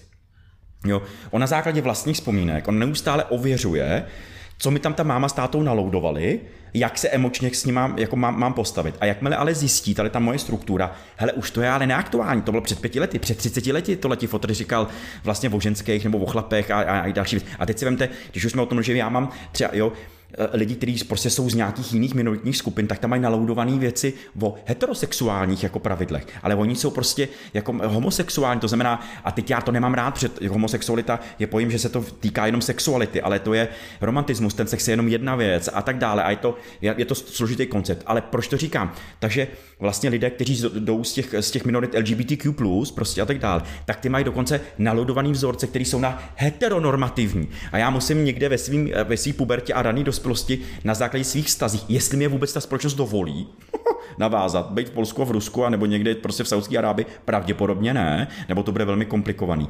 Tak já jenom zjišťuju, že to, co tam mám, tu heteronormativitu, tak nejenom ona nefunguje. Já se k němu nemůžu chovat tak jako ženský, ale já nic jiného nemám za vzorec. Co mám kurně dělat? Jo a tak dál. A, a kam tím mířím? Oni, my ta pravidla teď nová, Oni jsou vlastně staronová, Vojto, jo. Protože my vlastně zjišťujeme, a já miluji jednu knížku, na počátku byl sex, jo, Cecilda Jetta a, a vlastně Christopher Ryan napsali, prosím vás vřele doporučuji. Jo, opravdu jako naprosto vědecky, velmi jasně a úžasně vysvětlují, proč tam ta monogamie je jako pro nás komplikovaná, že biologicky je to komplikovaný. Ty tam o toho sexu, kdy jako povídají o tom, proč vypadá ten pánský penis, jako mužský penis tak, jak vypadá, a proč ta vagína vypadá tak, jak vagín vypadá a co umí děložní čípek a, a spousta dalších jako věcí, tak vysvětlují, jak je to biologicky ta, nemo, ta, ta nemonogamie, jak je nám vlastně bližší a tak dále. Oni neříkají, netvrdějí, že nebuďte pároví, nebuďte exkluzivní, ale jenom jako pojďme se vrátit zpátky na značky a proto to vy, jako používám. Teď ta, jelikož ta věda je velmi, teď v tuhle chvíli uh, velmi jako srovnávací ve smyslu, že přesně ty staré věci, nejenom my, jako ta psychologie, strašně šije, sami ty psychologové šijou do těch původních vlastně uh, výzkumů, jo, jako Kvilidov, jo, to Zimbardovský Stanfordský experiment, Milgrama, to jsou naprosto jako základní a zásadní jako výzkumy, že jo, o poslušnosti a tak dále, tak oni šijou metodicky, hele, ono to nebylo úplně dobrý a pojďte to zopáknout, nebo uděláme něco jiného, bla, bla, bla, kam tím mířím. Takže my touhletou korekcí, my vlastně zjišťujeme a jdeme zpátky a zpátky, jako přes ty nánosy, i kulturní, ale i ty akademické nánosy, se vracíme vlastně zpátky a objevujeme staronové věci. Jo, my objevujeme to, že aha, oni ty lovci a sběrači, to je trošku jako jinak. Jo, to, že tady Eh, vlastně jo, eh, jeden z velkých mýtů antropologických je, že vlastně eh, lidi někde z pravěku jako lovci a, a sběrači žili do nějakých maximálně 35 a 30 let. Jenomže pak nejenom zjistíte i díky téhle knížce, že vlastně ten vědecký popis je, že oni zjišťují věk podle nějakých zubů a ty moudráky se vlastně prořezávají maximálně do 35 let. Takže ten záznam, který oni najdou, jako ty archeologové, antropologové, 30, 35 plus ale když to někdo redakčně, redakční zkreslení, já to potřebuju vzít, no tak jasně ten novinář, který nebude někde hloubat, jak to jako funguje, nevystuduje úplně antropologii asi, jo, někde, tak napíše maximálně 35. A tenhle mýtus se nejenom rozšíří jako stepní požár, Jo, a my všichni myslíme si, že ty, ty jo, a teď najednou i ta psychologie o tom říká. Jasně, že, že, že vlastně ta symbiotická fáze trvá jenom jeden rok, protože jsme žili maximálně do 30 let a abych, abychom splodili ty děti, tak vlastně musíme, jo, být hrozně rychle se jako zamilovat. Pff, hovno, ono to takhle není a je to vlastně misinterpretace těch věcí. A teď správná věda, a teď sorry za slovo správná, eh, vlastně udělá, aha, ono to je trošku blbě, pojďte se vrátit zpátky na značky. A teď, teď, jasně, přesně tak. A teď to, a, a tenhle ten sebekorektivní mechanismus by bylo fajn, abychom si jako lidstvo naučili. Abychom dokázali, proto já velmi brojím a moje veliký téma je rozdíl mezi respektem a tolerancí. Já se potřebuju naučit respektu, ne tolerance. Tolerance je fakt na hovno. Pardon. Protože když toleruju, tak vlastně, jo, já někoho dělám, jako že jsem lepší člověk než ten druhý, jo. Už to říkám furt, takže sorry, že to tady opakuju, jo. Ale já toleranci opravdu nemám rád, jako fakt ji nemám rád, protože když mi někdo řekne, já tě toleruju, tak vlastně říká, já jsem trošku lepší než ty, já tě sice toleruju, jo, Krištofe, máš sice krásný kšíry, ale já si myslím, že pásek je lepší. Jo, ale to nevadí, jo. Já to zvládnu. Rozumíte mi, jdi do hajzlu, co je ti kurva do toho. Tolerantní společnost, no. Přesně tak, jakože jo. Ale dále. Ale res, jako, protože, a proč je spolo, jako současný, jako ne současný, ale v současné době, proč je respekt strašně složitý. A my to opravdu vidíme. Vys covid, vys antivaxeři a vaxeři a tak dále, tyhle ty věci. Ta polarizace té společnosti. A je to výsledek té tolerovat. Jako najednou my jsme se naučili tolerovat, ale když někoho tolerujeme, tak vytváříme korupční prostředí. Mm-hmm. Já když toleruju tebe, musím, musíš tolerovat ty mě. A nejenom voilà, tady je nějaká nemoc a ta, a ta společnost, který jsou je, tak úplně nechce tolerovat. Nějaký lidi, kteří se nevočkují, který vlastně kvůli nim my opravdu máme narvaný nemocnice a spousta dalších jako věcí. A nejenom celá tolerance je vajzlu. A ty lidi volají po, to, po, toler, po toleranci. Oni chtějí, tak nás tady tolerujeme, my sice žijeme tady vakcinace, jako antivaxeři, takže možná pravděpodobně to se pojí dohromady, my jako vnímáme ty energie, ezoenergie z vesmíru, ty čakry a tak dále. A, a my jsme vás tolerovali. Jo? Mluvíte furt o mozku a o těch kognitivních psychologií, jděte s tím do hajzlu, ale dobrý, my jsme vás tolerovali. Jo? A tak dále. A teď, takže, ale vrať, vraťte nám to toleranci. A teď ty doktoři, lidi, prostě, kteří pracují uh, s lidmi jinými a netolerují, říká, ne, vovočkuj se a hovňajs. A najednou je velký hmm. konflikt, protože jsme se nenaučili. A proč to funguje ve Švédsku, v Dánsku? Protože každý má právo na vlastní pravdu, že jo? Dneska, nebo jakoby. Pozor. Jakoby. A to je, víš co, Kriště, ty říkáš něco, mi krásně nahráváš, jo? Protože eh, já když se oháním na tom Facebooku, na Instači, na Twitteru, prostě někde, oháním se, já mám právo na vlastní názor, tak jenomže, jenomže ta společenská, to společenské pravidlo je o tom, ne, jasně, že máš právo, ale když máš práva, máš i povinnosti. Mm-hmm. A už se o tom vůbec nemluví. A povinnost nikdo nechce. Když mi, když mi říká, že energie a jsou v té vakcíně hrozný sračky, tak máš ale povinnost mi, mi vysvětlit, proč si, proč si to jako myslíš, kde to bereš, kde máš ty data. A najednou to nefunguje, tak se nezlob, že já se na tebe zlobím, protože vlastně ty tady tvrdíš některé věci. A promiň, jako demokratická společnost, my musíme se naučit vymáhat to, ty, ty povinnosti od těch lidí. Proto to v tom Dánsku, Švédsku a v těch a různých jiných zemích funguje, protože oni mají desítky let za sebou o, o tom, co je respekt jeden k druhému. Respekt neznamená automatický souhlas. Já nemusím souhlasit s tebou, že děláš tohle dělá, ale, ale taky k tomu respektu. Já ti to potřebuju říct, že s tebou nesouhlasím. Nebudu dělat ve svých původních vzorcích. Ne, to dobrý, to mě nevaží, máš ty kšíry, Krištofe. Vole. jo, a tak dál. Je, ale a Krištof to na mě vidí a teď se učí, učí ten vzorec. A já to tady nemůžu, že musím být diplomatický. Tak a ty máš něco proti mým, mým, mým kšíra? Ne, ne, ne, Krištofo, je to v pořádku. Klidně si to mi, rozumíte mi? Tohle my se učíme tenhle ten styl komunikace, který je fakt na střelení do palice. Protože máme hrozný problém, že vlastně, abychom neubližovali jiným lidem. Jo, konflikt je konflikt je vlastně nějak, chce po nás nějaký emoce, chce po nás nějaký dovednosti komunikační. Nás to nikdo neučil. A voilà, jsme u školství, protože nás to nikdo kurva neučí. Tohle, tohle, tohle je jako mega zajímavý a my jsme se zrovna včera bavili o nějakém jako rozdílu, kde rozlišovat právo na jakou se jako vlastní rozhodnutí, ne úplně pravdu, ale rozhodnutí v tom nějakém celospolečenském kontextu, v tom jako objektivním kontextu, že prostě já, já, já nemám právo na to tvrdit, že země je placatá, protože jsem se tak rozhodnul, jakože prostě na to existují nějaké objektivní data a je to úplně jiný svět. A na druhé straně vlastně je tedy ten svět, kdy opravdu se mění uh, ta společnost, co se týče třeba i těch jako vztahů konkrétně, že najednou je tady prostě výstý svobody, najednou se mění nějaký zajetý věci, které tady prostě byly za, zakonzervovaný, že prostě ve Švýcarsku, pro mě bylo totálně překvapivé, jsem se dozvěděl, že ve Švýcarsku až někdy v 70. letech vlastně jako ženy dostali právo volit. Hmm? To, je, to je úplně neuvěřitelné. No, Takže nějaký starý zase jako struktury se tady mění. A tady najednou člověk, je, je, je dobře, že má najednou právo se rozhodovat, právo jako žít, ale ty, ty oblasti toho nějakého veřejné zodpovědnosti a osobní zodpovědnosti hmm. se prolínají a začíná to být ohromný průsled, protože člověk jako přestává mít možnost rozlišit, rozlišit, kde aplikovat jaký rozhodnutí. Ví, víš co, hele, dvě věci k tomu komentář, Krištofe. První, my, my víme, a taky to velmi často, neustále to vlastně říkám, že vlastně z toho jakože psychologického dospělého, jako, ne, nebo z toho pohledu, kdy a jak je člověk dospělý, je, že nese důsledky, za, že nese zodpovědnost za důsledky svých činů, za důsledky svých rozhodnutí. Takže my se tady umíme rozhodovat, my máme hrozně pocit, že se rozhodujeme hned, bez toho ověřování, co to, jaký dopad to může, že jsme hrozný fréři, protože my jsme na výkon orientovaná společnost. My chceme rychlý rozhodnutí, teď hned, prokaž tu svou odbornost, že se hned jako rozhodneš. Ale já potřebuju, a je to funkce mého mozku, on potřebuje vlastně eh, jako zjistit, jaký můžou být ty důsledky, aby se prostě nějakým způsobem rozhodl. A učí se v té svý k tomu ta psychologie je důležitá, učil se uníst ty důsledky. On se taky mohl rozhodnout blbě, protože ono to správný se teprve stane. My se učíme, všichni po nás chtějí, abychom se rozhodovali správně. A chce to i ta výkonová společnost, ale i ta EZO společnost. Je ta EZO, ezoterická, teď myslím ta, taková ta falešně, jo, která čaruje, tak ona vlastně proto to funguje, že jo. Já jdu prostě ke kartářce, já jdu někam nějakému kivadlu, protože ta paní mi řekne, tohle je správný rozhodnutí. Já mám, jo, teď tam prostě, já jsem viděl jednu paní, která prostě, fakt jsem to viděl, jednu paní prostě u nás v Bile, prostě na Florenci, chodila s kivadlem a ať kivadlem si jako mouku si má koupit, jo. A tak dále, ale to je v pořádku, jestli to tý ženský jako funguje a je to pro ní zkvalitnění to nějak živo. Já fakt nemám právo říkat, je to kravina, paní. Může to být nějaký rozhodovací princip. Je přesně tak, může to být Jak nějaká věc. Přesně. A to takhle opravdu může být. Jo, a je to jako, ale mě jde o to, že se to používá už jako z makrosociálního hlediska, že nějaká velká skupina lidí už to má jako za nějakou normu a vyžaduje to po mně.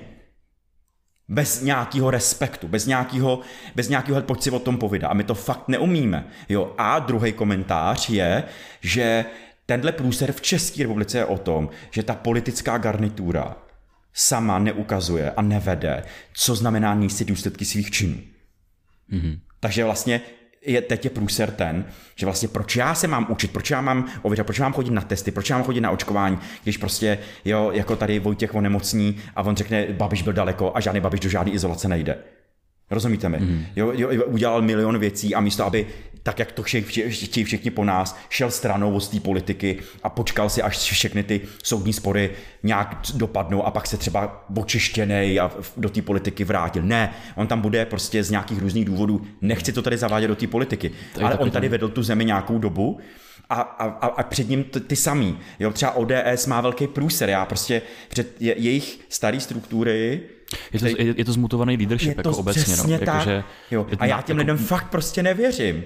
Hmm. Když prostě Fiala dokáže říct ve své volební předvolební kampani, že opět manželství není pro všechny a že jenom muž a žena, a tak do toho Jurečka říká to samý.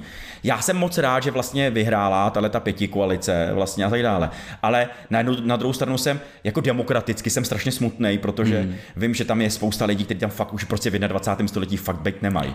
Rozhodně. A, jo, a by the way, politika dělaná na, na, na nějakých, rozumíte, my jsme sekularizovaná země. Takže nejenom my se tady bavíme ho, ho, hodně o EZO, ale je, mě i to náboženství je, je vlastně velmi patologický. Před církev, a teď se nebavím o víře, to je úplně víra, víra, ale náboženské struktury, církve, které tady jako máme, jsou nevolenou politickou stranou. Vy vidíme, co se děje v Polsku, vidíme, co se děje s pravoslavnou církví v Rusku, na Ukrajině a všude jinde, která má pocit, že má mandát, že může prostě říct, my jsme sekularizovaná země, do prdele.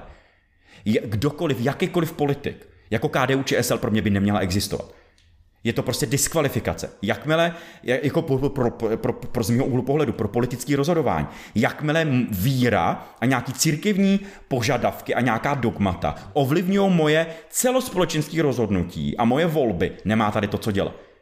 Doma si věř, mě si tam kříž jako prase, je mi to úplně jedno a respektuju tvoji jako volbu, ale nemůže tvoje křesťanská jako, a teď zase všichni lidi, ale my jsme křesťanská orientovaná společnost, my to máme, jasně, že to máme, ale taky ty humanitní vědy, tyhle ty křesťanské vlivy nás učí validovat, že tohle je, jo, tohle je ten mýtus, tohle je ten vzorec, který jako, mm. jo, a už se ale nemusíme na 20. století rozhodovat, že Adam a Eva, mm. jo, a že byli vyhnaní jako z ráje a, a, tak, a tyhle ty věci. A kam tím míří? Takže pro mě KDU ČSL a Jurečka chápu, že věří, chápu, že je to pro ně důležitý a tak dále, ale jeho rozhodování nemá být ovlivněný a nemá být ani připuštěný do té politické debaty. To je moje prostě, je to názorová věc, ale říkám to proto, protože oni opravdu relevantně ubližují jiným lidem.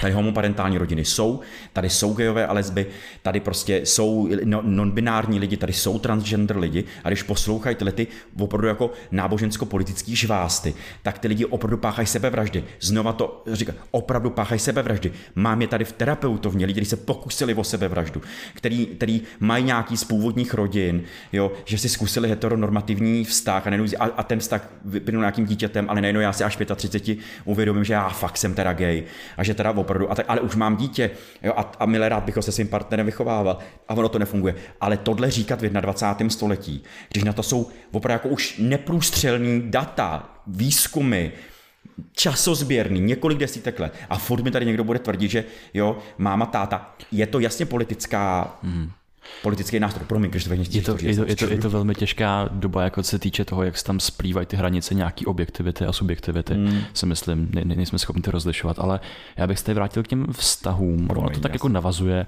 že vlastně jak je to s tou, jak je to s tou monogamí, protože mě to furt té hlavě trošku jako, hmm. je to tam jako kouše z různých jako hmm. pohledů, že vlastně mám tam, tam nějaký ten jako biologický, evoluční pohled, vlastně tam to ten smysl trošku jako pozbývá, že prostě je to hodně, je to hodně, uh, no, no nechci ani říkat jako umělé, prostě je to, ně, je to něco, co existuje, prostě je to něco jo. jako ve společnosti, ale zároveň prostě, když se podíváme, tak, tak mě, mě totiž nechce se dopouštět nějakého jako omylu, protože prostě já jako týpek, tak mám jiné možnosti ve světě. Jsem jinak biologicky jako limitovaný, než prostě jako ženy a slečny. Že prostě jako, u nich to ten smysl naopak jako obrovský dává. Prostě dává tam smysl prostě maximalizovat ty zdroje, že jo, udržet nějaký ten vztah a díky tomu prostě vychovávat to dítě, protože prostě už víme, že v těch jo, jakoby třeba jakoby jo, jo. rozejitých párech, tak zase jsme zpátky u těch automatických vzorců a reakcí. Jaký z toho vyroste dítě? Jakože toto je tak obrovský téma a já v tom mám takový bordel, že vůbec není, co se o tom má myslet. A je to, je to veliký bordel. Je v tom fakt jako bordel. A to, co teď popisuješ, on je to vlastně úplně naopak. Ten vzorec, který ty si popsal, že ta žena by chtěla mít toho jednou, to vůbec to je právě úplně naopak. Ta žena z biologického hlediska, čím víc bude mít otců, tím je pro něj líp zabezpečen. To dítě i ona. Jo.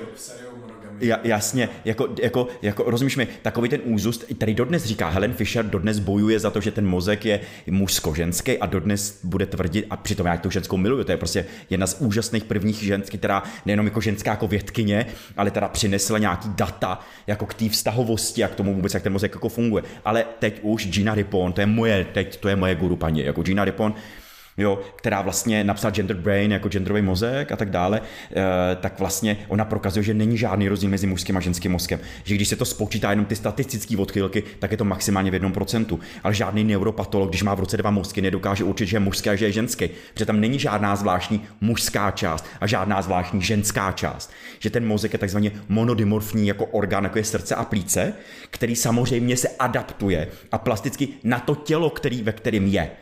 Jo, rozumíš mi? Takže samozřejmě ženský mozek dává signály pro vyplavování různých hormonů, pro menstruaci, pro právě pro plození dětí a tak dále, vyplavování, bla, bla, bla. A mužský pro tvorbu spermí a jiných jako věcí. Jasně, ale ta, ta, ta hypotéza je, až to někdy půjde, takže vlastně, uh, jestli to někdy půjde transplantovat mozek do nějakého jiného těla, tak pravděpodobně bude možný transplantovat ženský mozek do nějakého mužského těla. Ale to je hypotéza, jo, tady můžeme, já a vy mě, um, jako kdyby tady seděl neurolog, tak mě umlátí čepicí, jo, jakože těma věcma. Ale je to důležité to říkat, je důležité to to tady mít jako na, jako, uh, na stole a vědět o tom, že před ta Gina Ripon s tou svojí kolegyní jako Giovanna uh, uh, Rossi, s Alicia Ness a další, tak sami baby, jo, tak udělali opravdu uh, několik desítek let, dělali metaanalýzy různých prostě jako výzkumů neurologických, právě jako opravdu neurologických výzkumů a opravdu mají, o tom je celý ta, celá ta její knížka, žádný rozdíl nenašli.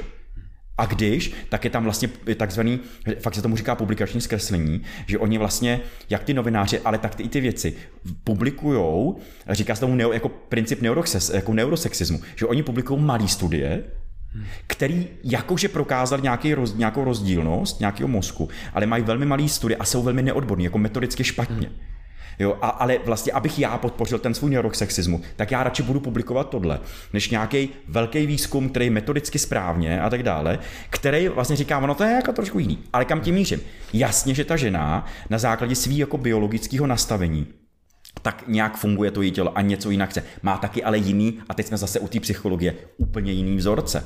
A my víme, a Vojta to říkal na začátku, od první vteřiny, jakmile ta, ta malá holčička nebo ten malý chlapeček se narodí, okamžitě nastupují sociální konstrukty a, jako a genderový stereotypy. Okamžitě. Já to velmi slavný viděl videa, kdy v porodnicích nainstalovali uh, kamery a sledovali, jak se budou chovat lidi, jak sestry, tak ty, ta rodina ke jako chlapečkové holčičce. A tam je úžasný, jo, že malá chlapeček pláče, přijde se podívat táta, jako děda, jo, na tu svoji dceru a na svého vnuka a teď chlapeček pláče, směří i ty decibely a tak dále. A teď tam první už ten má plíce.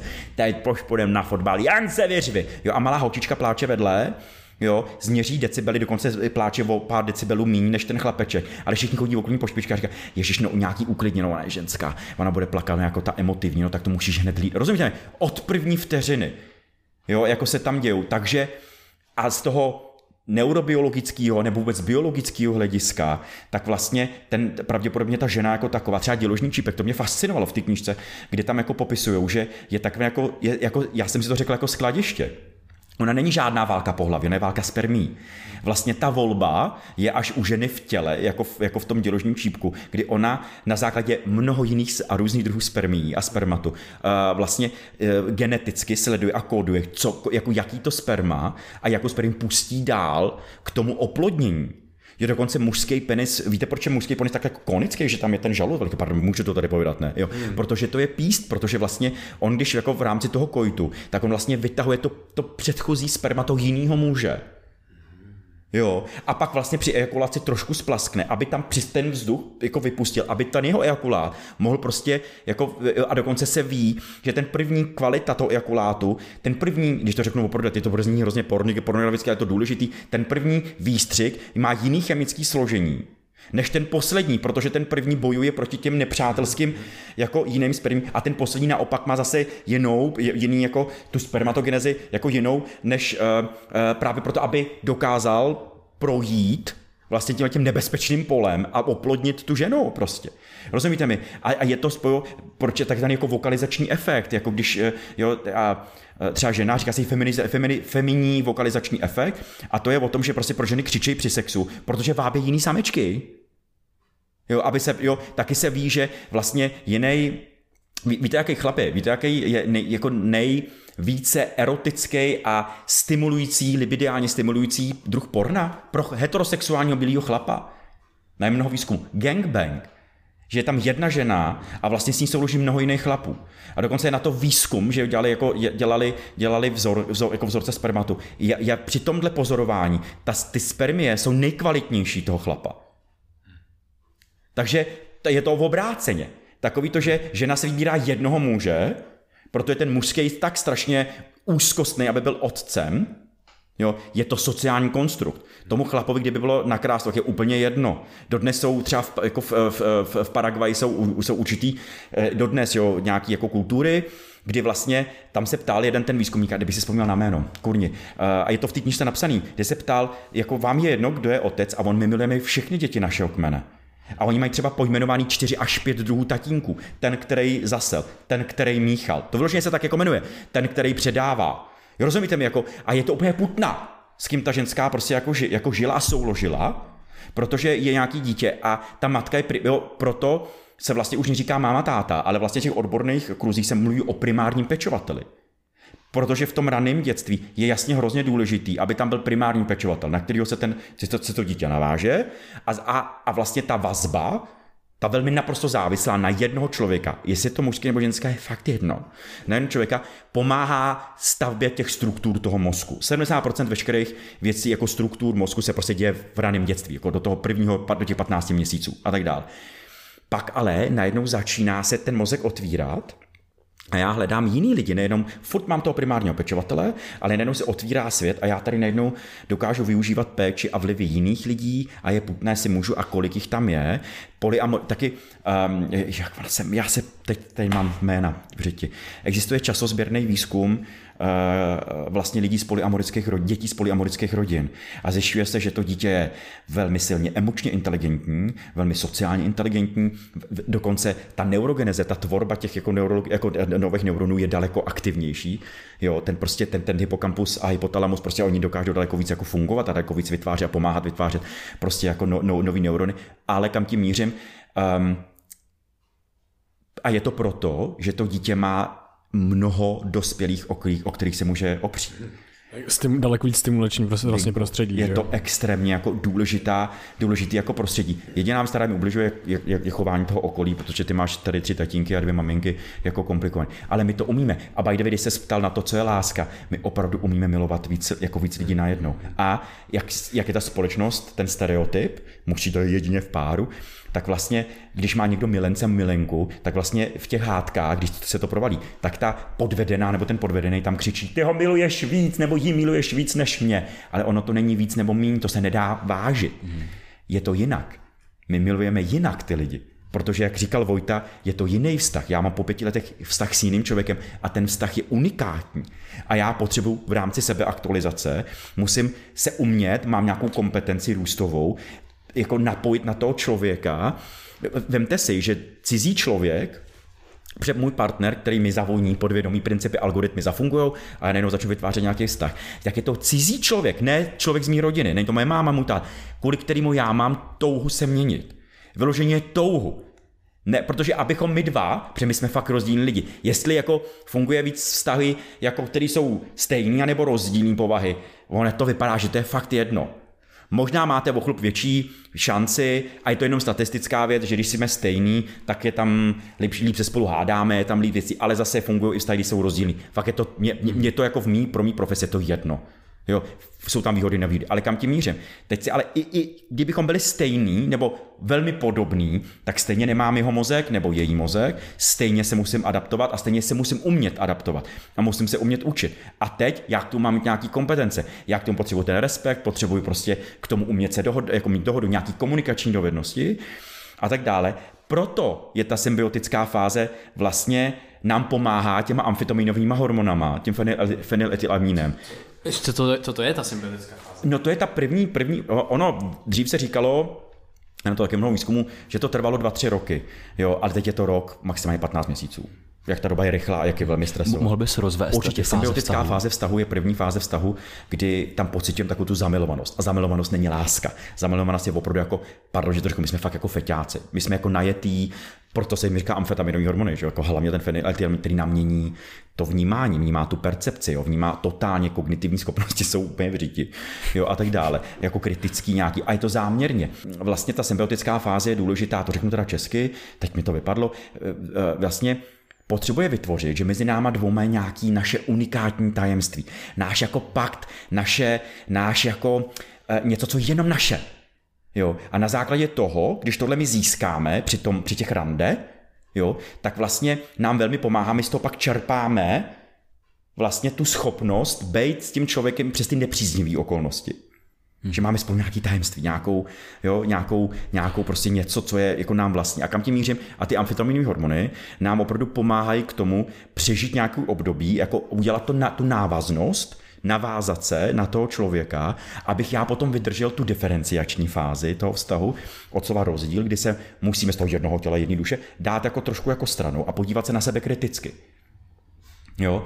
Bez té symbiotické fázy by to bylo velmi těžší nebo těžší. Taky ale pozor, my taky víme, že ne vždycky musíme a, a dokáže se dlouhodobý vztah Uh, vlastně, že tam musí mít tu zamilovanost, ty motylky v bříšku. Nesmí mi úplně smrdět ten člověk, jako biochemicky, to jo, ale existují vztahy, kdy tam není nějaká velký výbuch, kdy to bylo jenom, jo, jsme nějak sympatický, asi by to bylo jako kamarádství a tak dále. A nejenom ty lidi, když si řeknou i vědomně, tak nejenom můžou zjišťovat, že najednou nějaký vztah budujou a že najednou tam nějaká vazba tam začíná fungovat jo, a tak dále. Takže ne vždycky tam musí být ten výbuch biochemický.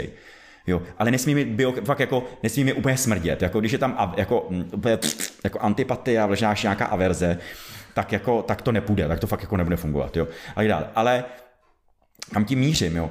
Proto ty hormony v nás jako, vypla, jako se, se jako vyplavují, ne proto, že jsme žili do 30 let a potřebujeme rychle, rychle jako, jako splodit dítě, ale protože potřebujeme získávat nějaké kompetence a získávat nějaké zkušenosti s tím druhým člověkem, který nás vnitřně motivují, protože motivace je jenom vnitřní proces, někdo mě nemůže motivovat zvenku, to tušíte, jo a tak dále, tak abych já dokázal zůstat v tom vztahu nějakou spolu, nějakou dobu díl, a neříkám na celý život, ale nějakou dobu díl, A pak je třetí fáze, abych to dodělal, a ty se říká komitující, od slova commitment, jako že se tam vytváří ty závazky. Dlouhodobý závazky. Nemyslím celoživotní, ale ty dlouhodobý závazky. Neháže toho trochu vidle do těch poligamních vztahů? Nebo polyamorických myslíš? Polyamorických, Jo, pardon. polyamorických vztahů. Pro, jako v čem? No v tom, že vlastně jakoby ten proces tam je, v ten proces je velmi náročný. Ono vedle těch jakoby fenyletyl a aminů, fen, a, no, fenyletylamínů. a- fen, a- fen, jo, jasně, a Já jsem se to taky učil. Fenyletylamín, fenyletylamín. tak, tak tam jsou pak jako ty adrenaliny a tak, takováhle skupina těch prostě látek, které jsou neskutečně náročný pro Jasně, tělo. jasně, jasně. Nám nás vytvoří takový ten pocit, jako když zdrháme prostě před šavozovou kočkou. Teď si Krištofe, že, že vlastně i ten kortizol, jako ty, ty, ty, jako, kortizní hormony jsou tam taky, který nám vyloženě fyzicky ubližují. Proto, když mi neodepíše během dvou minut na, na, na WhatsApp, tak jsem z toho úplně v prdeli a jsem hrozně v úzkosti, protože mám v sobě ty kortikoidní hormony. Že? Přesně tak. A člověk fakt jako pak i méně myslí, protože jasně, prostě tam jasně, zapojí jako jasně, jiný části jasně. toho mozku. A že to je jako velmi náročný. Vzniká tam přesně ten pakt, to tajemství. A potom tam jsou všechny ty fáze, ta diferenciační, potom ta komitující. Jakože může to být právě jako fungovat jako vlastně s víc lidma, všechno jako tohle to zároveň. Protože vem si, že já tyhle ty si úzkosti najednou můžu distribuovat a můžu sdílet s někým jiným. Jo, vlastně my víme, že komunikace není výměna informací, je to sdílení emocí, to je základní, jo, od slova z latiny komunikára znamená to sdílet a sdílet hlavně emoce. A teď tady my najednou zjišťujeme, a ty polyamoričtí lidi, nebo abych byl úplně přesný, ty koncenzuálně nemonogamický, protože ta polyamorie může mít mnoho podob, jo, a tak dále, tak, tak vlastně, tak oni zjišťují, že vlastně můžou tuhle tu svoji emoční náročnost sdílet s daleko více lidma, ale tím pádem já vytvářím hlubší vztahy. Takže vlastně já můžu, jo, mám jednoho, dva, jo, asi to nebude s 15 lidma, jo, bude to s dvouma, se třema, možná se kterýma budu někde jako fungovat. Uh, a teď pozor, když bavíme se o, bavíme se o mě, já, kdybych měl, já nejsem schopný polyamorických vztahů. Mně, mně to přijde hrozně sympatický, ale můj vzorce jsou párový. Mm-hmm. A ať jsem se snažil, a můj attachment je taky nějaký jako komplikovaný, já to prostě, to, pro mě je to hrozně úzkostný a já fakt jako trpím. I když by se mi to strašně líbilo, ale nejde to. Jako vím to, vím to, víme to oba, řekli jsme si to, bavíme se jako o tom, tím pádem já ale pro tu exkluzivitu musím v sobě budovat nějaký kompetence k té exkluzivitě, pracovat svojí sexualitou, pracovat se, svýma, se svým libidem, protože mozek miluje nový a to libido je nastart, jako se nastartovává na nový podněty a tak dále. Takže o tom se musím umět bavit, proto taky víme, že debata eh, v českých jako vztazích o sexu je velmi tristní. My opravdu jako, umíme člověk na porno, umíme se z toho dělat srandu, ale úplně relevantně se doma bavit.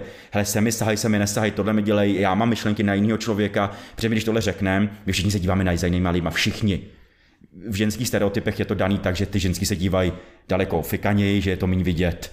Jo, v, v mužském stereotypu je to, "Eh", se podívá jako, jo, jako blbec, jo, a tak dále. Přesně tak, jo, a tak dále. Ale díváme se úplně všichni, protože ten mozek tu novost miluje a je, to, je, to, a a je na tom nastavený. A kam tím mířím. Ale umět se jako přivízt to do svého do svý, do svýho jako sexuálního vztahu, jo, nebo tuhle, tohle ten princip přinést do, do, jako k sexu a bavit se o tom, že jo, na to je nějaký výzkum, víc jak víc jak polovina, nebo 60%, jestli, si- jestli si dobře pamatuju, lidí v dlouhodobém vztahu při, si při sexu jako mají představu někoho úplně jiného. A, a, a, nepří, a, a, a kam tím mířím, jo? A nebylo by fajn si o tom třeba začít povídat jako doma, hele, mně se líbí tahle baba, mám v práci skvělýho, ne, nebudu s ní spát, ale musím ti říct, že se mně líbí. Rozumíš mi? A, a dokonce se ví, a je na to i ta Helen Fisher dělala víc, a spousta jiných dělá na to Tiffany Love, víte si, že jste neurobiolog, bioložka, která pracuje se vztah a jmenujete se Love. Boží prostě. Ome, omenu, přesně, jo. A tady ta paní jako dělá výzkumy, který, eh, který vyloženě potvrzují to, že když vlastně já přivedu, aspoň verbálně a v rámci nějakých fantazí, přivedu do svého vztahu, představy o tom, jak, jak souložím a miluju se s někým jiným, tak to extrémně jako vytváří to libido, ale hlavně to potom ještě spevňuje ten bonding těch dvou lidí. Protože já tady mám takovýho fréra, takovou frérku, která mi dokážu o tomhle se bavit. Vytváří to ve mně větší pocit jistoty, že to teda neudělají, protože mi to řekli. A, a cítím se daleko víc safe, ty vole. Jo, a přitom je to taková blbost. Mm-hmm. Ale my, my v rámci našeho pseudoromantismu tam si budeme říkat a psát na to ty články, nesmíte to říkat, říkejte to těm chlapům v té hospodě, jo, říkejte to těm kámoškům, kámošek, ale jemu to říct nesmíte, protože on se hrozně vyleká, bla, Ta, bla, ta bla. důvěra a komunikace je jako extrémně důležitá v tom vztahu a jako to se ukazuje, nebo to jsem viděl, ne, zase ne, nejsem na to tak odborník, ale nebo nevěnu se tomu jakoby nějak do hloubky, ale co se týče prostě prožívaného ženského orgazmu, tak je tam velmi důležitá důvěra v ten vztah a že jako je to větší počet než nějakých 50% určitě, že uh, ženy jsou schopní prožívat orgasmus až ve vztahu, který je dlouhodobý, kde prostě funguje nějaká důvěra, kde funguje nějaký bonding a že to prostě nefunguje jako na tu jednu noc. No a hlavně ženský orgasmus je jiný, nebo ženská sexualita je trochu jiná než mužská. Jo, taková ta věčná otázka, jestli, a to se to jsem těm ženským hrozně jako říkalo, furt se to vkládalo do stereotypu, že ženská vlastně nemá úplně moc silný libido, že ten chlap je prasák, ten kanec a tak dále. On je to v obráceně. Ono se ukazuje z těch opravdu relevantních současných výzkumů, že ta ženská sexualita je velmi jako silná, velmi prostě jako, jak to říct, jako bouřlivá, jo? že vlastně ten orgasmus, jenom orgasmus jeho chlapa je prostě velmi rychlej nárůst, jo, pff, hotovo a velmi rychle jako pokles. Když to ta ženský orgasmus je nárůst a teď to tam se vrací a je to v různých vlnách a tak dále. Já si v tomhle být ženskou, dobrdele, protože já nemám klitoris, protože když to vidíte, co se děje, co ženská umí, jako v tomhle jako, jako tady ty rozdíly samozřejmě jsou, ta biologii nikdo nemůže jako říkat, že mužský tělo je stejný, není, jo, jasně, že to funguje, ale o tomhle se povídat, tohle přinášet a existují tady lidi, kteří se tomu opravdu jako věnují, jo, prostě Katka Klapilová z Noudzu, prostě, která hmm. dělá výzkumy, že jo, jako na téma sexuality, jo, vlastně úžasný týpek Petr Eisner, který um, vlastně eh, pracuje se sexualitou a vztahovostí lidí s mentálním a fyzickým postižením. Protože tady prostě my už víme, dlouhodobu to víme, že lidi, kteří jsou někde v nějakých ústavech zavřený, tak mají taky nějaký vztahy sexualita, je základní lidská potřeba a je to potřeba projevovat. A když jim dovolíme projevit a nějakým způsobem tak dále, tak se dokonce zjišťuje, že kvalitní se život těch lidí jsou nějak třeba jako agresivní, nebo mají projevují jiný, jsou klidnější, je nižší psychofarmaka, blá, blá, blá, jo, a, to, a tak dále. A jako společnost si o tom odmítáme povídat, protože sexualita s nějakým mentálním ideálem, který prostě nějakým, jo, tak dá si nedokážu ani představit a ty tady o tom mluvíš. Ale pokud my si neupravíme a ne, neuděláme sebeaktualizaci přístupu k sexualitě, celospolečensky. My jsme přesexualizovaná společnost, ale tím, že sex jako fungujeme a, a, a, vlastně provokujeme tu první signální, že všude jsou nahý ženský, na, dokonce už je jako chlapy a tak dále, ale neumíme se doma bavit o tom sexu relevantně. Nedokážeme, jo, buď, buď se hrozně stydíme, buď hrozně prostě to děláme nějaký komplikovaný. Je to tabuizovaný, jako že já mám přesně, pocit sebe, že budu odsouzený, do, pr- to, přesně, do prčic, ale já, my všichni víme, že já mám penis, asi pravděpodobně máte vy penis, jo, i když může být intersexuální, můžete mít jako i, i, i, i, ty vajčníky jako v sobě a tak dále. Jo, ženský mají vagíny a my furt okolo toho děláme a jsme zase vliv náboženství, nějaký jako nějaký stydlivosti, Blá, blá, blá, je to, je to těžký. Mm-hmm. Mě zajímá jedna věc uh, ještě, a to je, uh, něco máš, jestli potřebuju. Um, Četl jsem zajímavý průzkum z Ameriky. Já jim zkusím napsat, že třeba přijdu ve čtvrt, jo, abychom... jo. Víme, že máme 10 minut. Právě koukám na to. Povídej, já tě poslouchám, Krištofe. Jo, četl jsem zajímavý uh, průzkum z Ameriky rok 2017 a bylo to ano. o tom, jak se lidi potkali, když jsou v nějakém vztahu, nebo jak se seznámili. Bylo to hrozně zajímavý, bylo to od nějakých jakoby 40. let, že prostě tam byly takové ty věci, jako že potkali jsme se v kostele, přes kamarády, přes rodinu. Nejvíc lidí přes rodinu, přes a přes kamarády tam bylo. Mhm. A potom najednou rok 2010 10 enormní, jako kdyby tam prostě přišel nějaký blesk z nebes a najednou začaly růst eh, lidi, kteří se potkali v baru a v restauraci, hmm. ale enormně začaly růst lidi, kteří se potkali online. A v roce 2017 to bylo v tom průzkumu 40%, což je tři roky prostě, ještě to bylo před pandemí, nevím, jak je to dneska. Máme tady prostě aplikace. Pravděpodobně jako vyšší. Tinder, pravděpodobně vyšší, pravděpodobně vyšší. Je tady aplikace Tinder, další seznamky, různé jako takovéhle věci. Jaký vliv má vlastně online seznamování podle tebe jako na lidi, jejich sexualitu vlastně mm, i mm, a vůbec jako naši, mm. naši schopnost prožívat reální vztahy. A čas jsme si vzali ten čas do čtvrt. Uh, no veliký.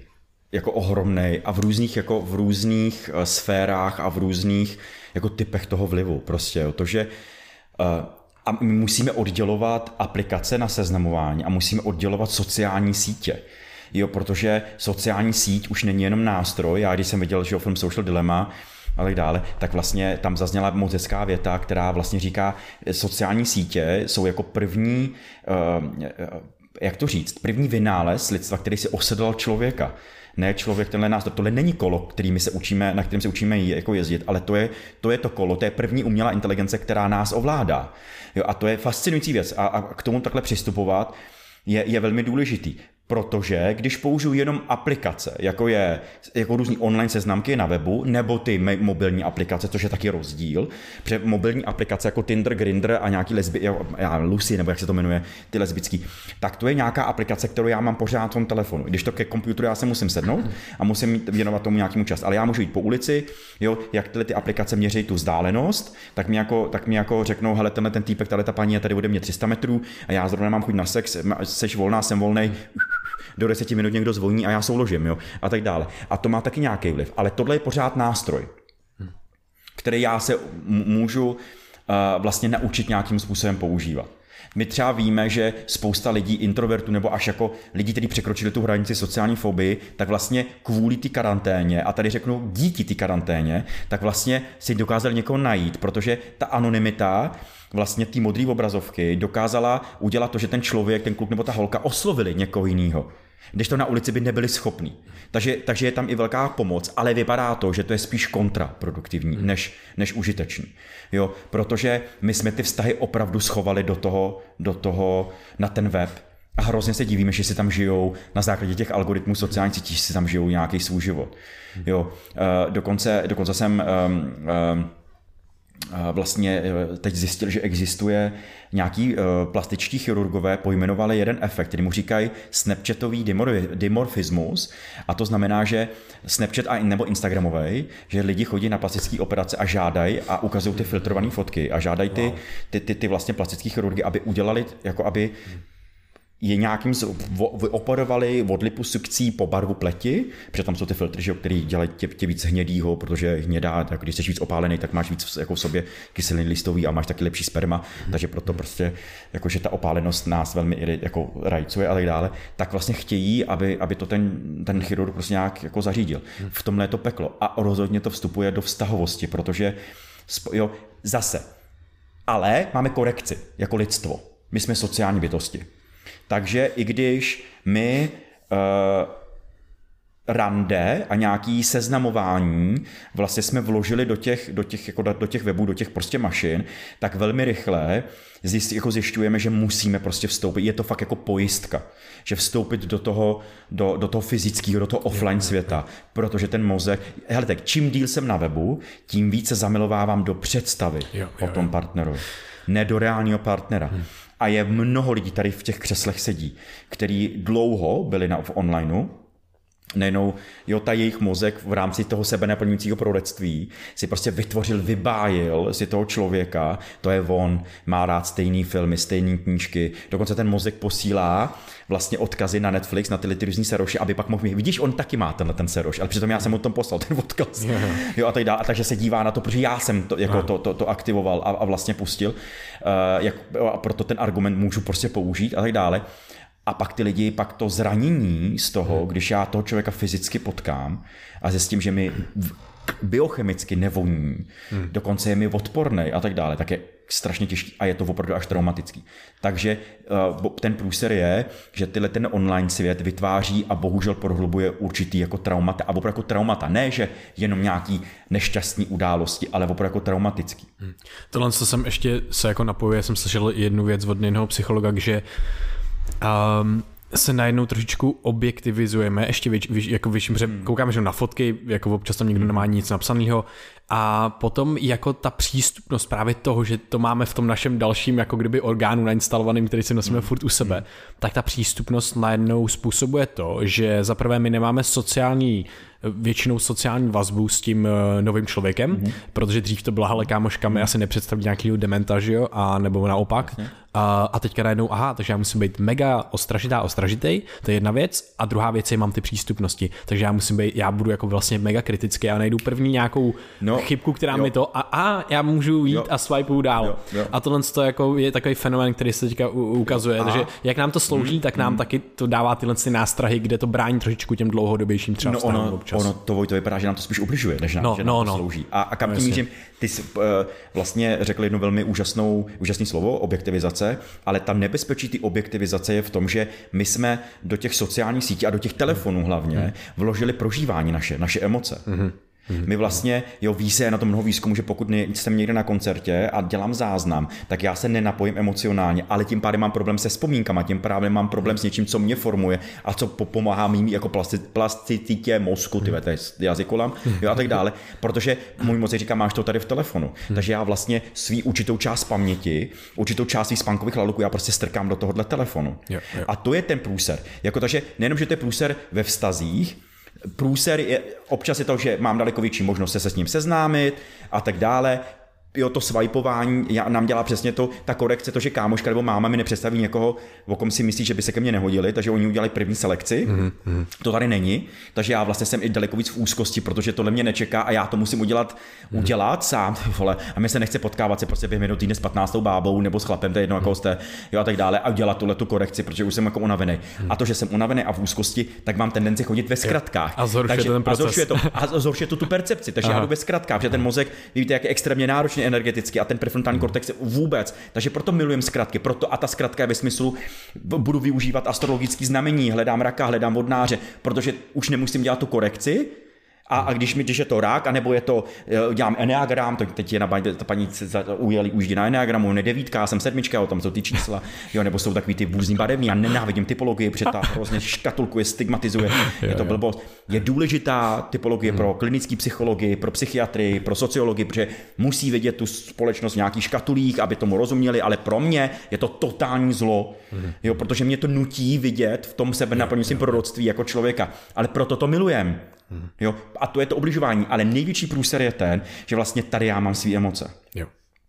Tady, a pro mě jenom, jenom dopovím, takže tady já pak mám tendenci neustále koukat a čumět do těch, na, jako na ty fotky, protože teprve ta fotka ve mně spustí nějaký prožívání. Už nestačí moje vzpomínka.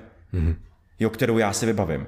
A, je to, a já to tam dá. A to je, to je největší průser. A opravdu to takzvaně jako emočně kastruje jako toho člověka a na to je taky mnoho výzkumů, který se teď teda probíhají, kdy se sledují vlastně ty generace, které teď nacházejí. A já opravdu nebudu mluvit o generacích Z, Y, to je taky prostě mýtus. Jo, ale e, ve smyslu, že e, ty děcka, které jsou teď na základních a středních školách, tak těm se vložně říká Instagramová generace. Mm. Jo, protože, e, protože oni opravdu, jejich mozek je formátovaný sociálníma sítěma. Je to první generace, která je formátovaná jako sociálníma sítěma. Nejenom sociálním, jako sociálním prostředím, svýma jako svým rodinou, kamarádama, spolužákama, ale tímhle. A je to vel, jako teď, teď, teď se čeká, jak ty, jako, jaký to bude mít vliv, vyloženě i neurologický, jako jo, neuropsychický. Jo, jo. jo, protože to prostě to vypadá, že bude. Jo, uh, posledně zase díl, čty, 47. díl, bavíme se hodně o digitální hygieně, o další věci, hmm. protože tyhle věci ovlivňují zás, zcela zásadním způsobem i nás a je fakt důležité se starat o svůj kyberprostor. Prosím tě, Honzo, já tě poprosím, máme malinka to ještě času, ale jestli na tebe můžu vystřelit uh, pár jakoby mýtů a rychle bys jenom okomentoval, mm-hmm. a jestli mm-hmm. můžeme probrat. Takže první mýtus, uh, že máme potkat někoho, kdo nás doplní. Ho, ty vole, to je mýtus jako prase. Jo, to je, prosím tě, rozumíte, jako takový Ježiši Kriste, takový to, jako, že hledám tu drahou polovičku. Jo, ty vole, my jsme celý od začátku. My hledáme někoho, jako kdo nám pomůže se rozvíjet, kdo nám pomůže nějak a tak, a tak dále. Takový je ten mýtus, že musím hledat toho pravýho, tu správnou. Ty vole, to je v 21. století fakt na střelení do palice. Jděte s tím do hajzlu. Pardon, teď mluvím všem těm, který musím počkat, ale takový to pán mi dal dej pro Bohunku a tady pro Františka, teď se jako potkaj, teď to třískne a je to na celý život. Ty vole, ne, Pardon. Super, díky. Mýtus komunikace. No to je, o tom jsme se bavili, jo. Komunikace, a ten mýtus je v tom, že my, když řekneme komunikace, myslíme si, že si musíme vyměňovat informace. Ale původní význam slova komunikace je komunikáre a znamená to sdílet, je to z latiny a my sdílíme emoce. Takže a v rámci a komunikace má tři části, verbální, paraverbální a hlavně neverbální. A ten mozek reaguje, je, myslí jsou jako v nějakých asociacích, myslí spíš v obrazech než v nějakých slovech. To tělo je hlavní komunikant. To znamená, že my si můžeme říkat se svým frajerem nebo se svojí frajerkou nebo klidně s dvouma, když jsem polyamory, tak dále, říkat spoustu věcí a neříkat si ani slovo. Takže to je velký mýtus. Mýtus je v tom, že aby ten vztah byl funkční, musíme si pořád něco říkat. To je nastřelení do palice. Je čas si neříkat fakt nic. Nemusíte furt mluvit. Jo, a teď si to přečtou ty lidi v těch knížkách, jo, nebo někde v nějakých článcích, musíte furt spolu komunikovat.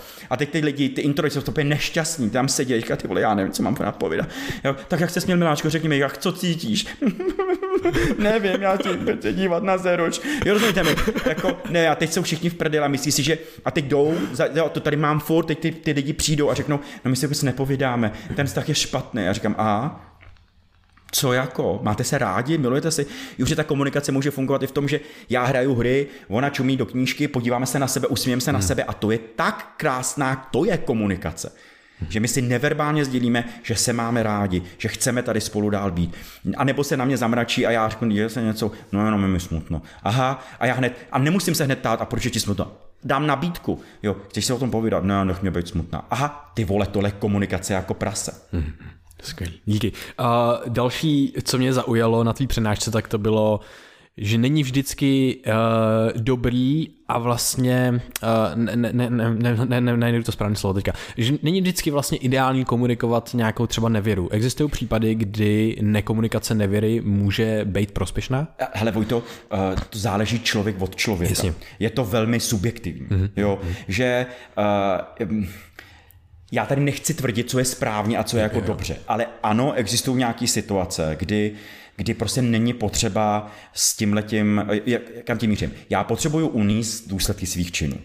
Jo. Mnoho lidí má tu komunikaci nevěry, ne proto, že by chtěli být poctiví, ale chtějí část té viny hodit na toho hmm. druhého a chtějí jakože zazdílet. Vlastně se s tím musí vypořádat nejednou, Vypořád, nejednou takže, sami a oni to neunesou, takže to musí ano, hodit na toho Takže to hodí na někoho jiného. Ale zase, ne každý. Jo, v určitým kontextu, prosím, já teď fakt mluvím o kontextu, jo, to, jo. Jo, jo, uh, ale taky pokud jsem schopný a odvážný udělat někde nějakou rychlovku, jo, eh, někde v práci s kolegyní a tak dále a nemá to, co se týká mých vztahovosti a mých, jako ve smyslu mých, mých jako citový vazby nic, není tam žádná citová angažovanost, tak, eh, tak je na mě říct jako jestli mám eh, to říkat někomu nebo neříkat. Spíš mám udělat nějakou sebereflexi o sebe, proč já mám potřebu sexovat na hajzlu s někde s nějakým jako jiným. Co to říká o mě? Říká to něco o mým vztahovosti? Je to něco moje? Je, říká to něco o mým libidu? Říká to o mých nějakých neuspokojených potřebách? Tak já pak mám mít domů a možná říct, hele, já jsem nespokojený v, jako v sexu, hmm. je to jako chybí, pojď si o tom povídat, potřebuji nějaký potřeby a tak dále. A nemusím vyloženě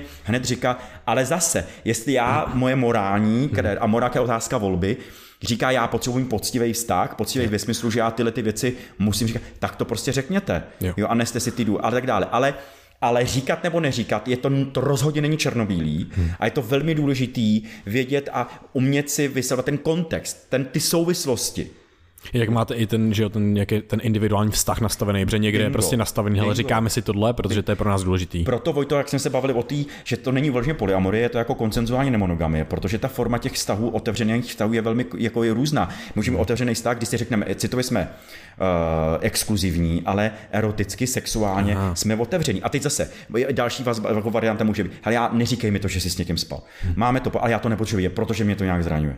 Jo, sice to máme, jako já se nebudu divit, když mě kámoška řekne, že tě viděla někde se líbat s někým, mě to sice se dotkne, ale máme to povolený a nebude to konec našeho vztahu, si myslím. Protože ono to není úplně pravda, jo. Ale dál. A nebo si to budeme říkat. A nebo můžeš jít flirtovat, jdi na rande, nejenom sexuálně, ale jdi klidně na rande. A pak mi řekni, koho zajímavého si potkal. A nebo z toho rande může být uh, vlastně, může být nějaký další paralelní vztah a já moc rád potkám a klidně s tebou pojedu na ten víkend. Rozumím, těch variant je velmi mnoho a je důležité to umět si o tom povídat. Takže pro vztah, který má otevřený, otevřený vztah sexuálně, ale ne citově, a ještě si tam řekli, neříkej mi to, tak pravděpodobně o tomhle já mluvit nebudu. Jasně. Uh, myslím si, že nám došel čas. Krištofe, máš ještě něco? Já se chci jako poslední otázku zeptat, eh, co bys doporučil, nebo co užitečného bys měl třeba pro lidi, kteří jsou vlastně jako v nějaký jakýkoliv fáze vztahu, třeba o nějakým přemýšlet, třeba v nějakým začínají, nad, nad, nad, nad čím spozornět, hmm. co se do toho vzít a mm, nad čím třeba zreflektovat svoje chování. Hmm. hmm. Ty jo, Krištofe, to je strašně veliká otázka. Těch věcí je hrozně, ale já mám v hlavě, a ty to brzy jako trochu kliše, jo, ale zkuste se nezbavovat své autenticity. Jo. Tečka. To, tečka. Jo. A, a já to dovysvětlím, mám potřebuji ještě to dovysvětlit, protože to se hrozně hezky říká a spousta lidí s tím má problém, co to jako kurva je, ta autenticita. Jo. A, ale mě jde o to, a ty jsi o tom mluvil, jo. Um, já potřebuji nějakou sebereflexi, já potřebuji mít nějakou, nějaký přístup k sobě a potřebuju umět uh, v tom vztahu, ten druhý parťák je nějaký spouštěč, on mě bude něco spouštět. spouštět. A já potřebuji vědět, že ty moje emoce uh, se vyplavují na základě, že nějaká biochemie těla se vyplavují na základě mých kognitivních nějakých jako procesů, nějakých mentálních procesů, který mám. Ten parťák je jenom spouštěč. Já mám v hlavě nějaký filtr, říká jsem nějaký významovač, který to významuje, to, co mi ten partner dělá. A já potřebuji umět udělat nějakou sebereflexi. Jo, proč mě tohle rozčiluje, proč mě tohle nerozčiluje, proč já tohle mám. A ta autenticita je opravdu o tom, abych si dokázal a využít i ten vztah, který mám. A je jedno, jestli bude trvat měsíce nebo roky. Využít proto vlastně, co to říká o mně, jakože kdo jsem teda, kdo nejsem. Protože je hrozně důležitý. Spousta lidí se snaží najít, jako kdo je, ale to, kdo je, se velmi snadněji ukazuje na tom, kdo nejsem. Takže dát si otázku, kdo nejseš, tak nejenom voilà, já můžu daleko jako čer, to, tou polarizací udělat, můžu mít daleko lepší princip, než hledat, kdo jsem, jo, taky já pak skončím někde na nějakém vnitřní muži a vnitřní bohyně, na nějakým jako kurzu. Taky co chci, co nechci, jo, protože tam mi to řeknou, že jo, kdo seš. Jo, tak dále. Jsi avatar 15. budhy, jo, a tak dále. Jo, a, pardon. Um, taky co chci, co nechci, jo, jakože jestli mám nějaký smysl, jestli mám nějaký naplnění v něčem a tak dále. Tohle je cesta k tomu, k té autenticitě. A já tady skončím citátem, já, jako, já ho nemám rád ty citáty, ale tady řeknu Oscara Wilda a teď on, ten Oscar Wilde byl vtipný, říkal, buďte sami sebou, ty ostatní jsou zabraní. Jo, to je jako autenticita. A k ní já se musím nějak propátrat, takže tohle. Super schopnost dnešní doby. Jo. Honzo, moc děkujeme za famózní rozhovor a budu doufat, že někdy si dáme ještě repete. Ježiš, kluk, chlapi, klidně, já budu hrozně rád. Tady jako vás beru za slovo, to je úžasný, děkuju, že jste dorazili. Hrozně mě mrzí, že to nebylo, nebylo z mé strany dřív, tyjo, skvělý pokec. Děkuju moc, děkuju. Taky moc děkujem a děkujeme i našim posluchačům, eh, kteří jste se doposlouchali až sem. Jestli vás to bavilo, sdílíte to se svojí eh, babičkou, eh, partnerem, partnerkou, dalším partnerem, další partnerkou. A budeme všem moc... mužům, všem ženám. a budeme moc rádi, když nás třeba podpoříte na piky, piky, na piky, na piky, kdy budete mít třeba i bonusový obsah, podcasty o týden dřív, bez reklam a podobně. Jo. Moc díky, uh, moc díky za tuhle tu úplně elektro, elekt, ne, electrifying, elektrizující jo. zkušenost, jako um, to, jak dokážeš udržet pozornost, jako neskutečně, jo, to je úplně, je to, je to fakt zážitek s tebou eh, sedět v místnosti, povídat si s tebou, myslím, že to ty posluchači cítili taky, jenom tady takhle uh, hezky za obalem ze začátku, jak ty jsi říkal, že tě nabíjí, jak ty, když máš ty lidi před sebou, tak vlastně my jsme tady mluvili pro malý stadion vlastně lidí teďka, že to je hrozně jako zajímavý. A tak sedíme se tady v místnosti prostě a povídáme si, takže moc děkuju, jsem strašně vděčný a těším se na další pokec, protože máme spoustu, spoustu věcí a dveří, které jsme ještě nestihli otevřít, Přesně. takže moc se těším. A nebo jenom pootevřeli. Já děkuji, že jste mi dali tu příležitost. Jasně. Tohle je prostě úžasná věc a já vím, že v tomhle mám ohromný jako štěstí a díky za to, že, že to štěstí mi přinášíte. Děkuji. tak jo, mějte se krásně všichni a uh, jo, hezký den, ahoj. Opatrujte se. Brain VR.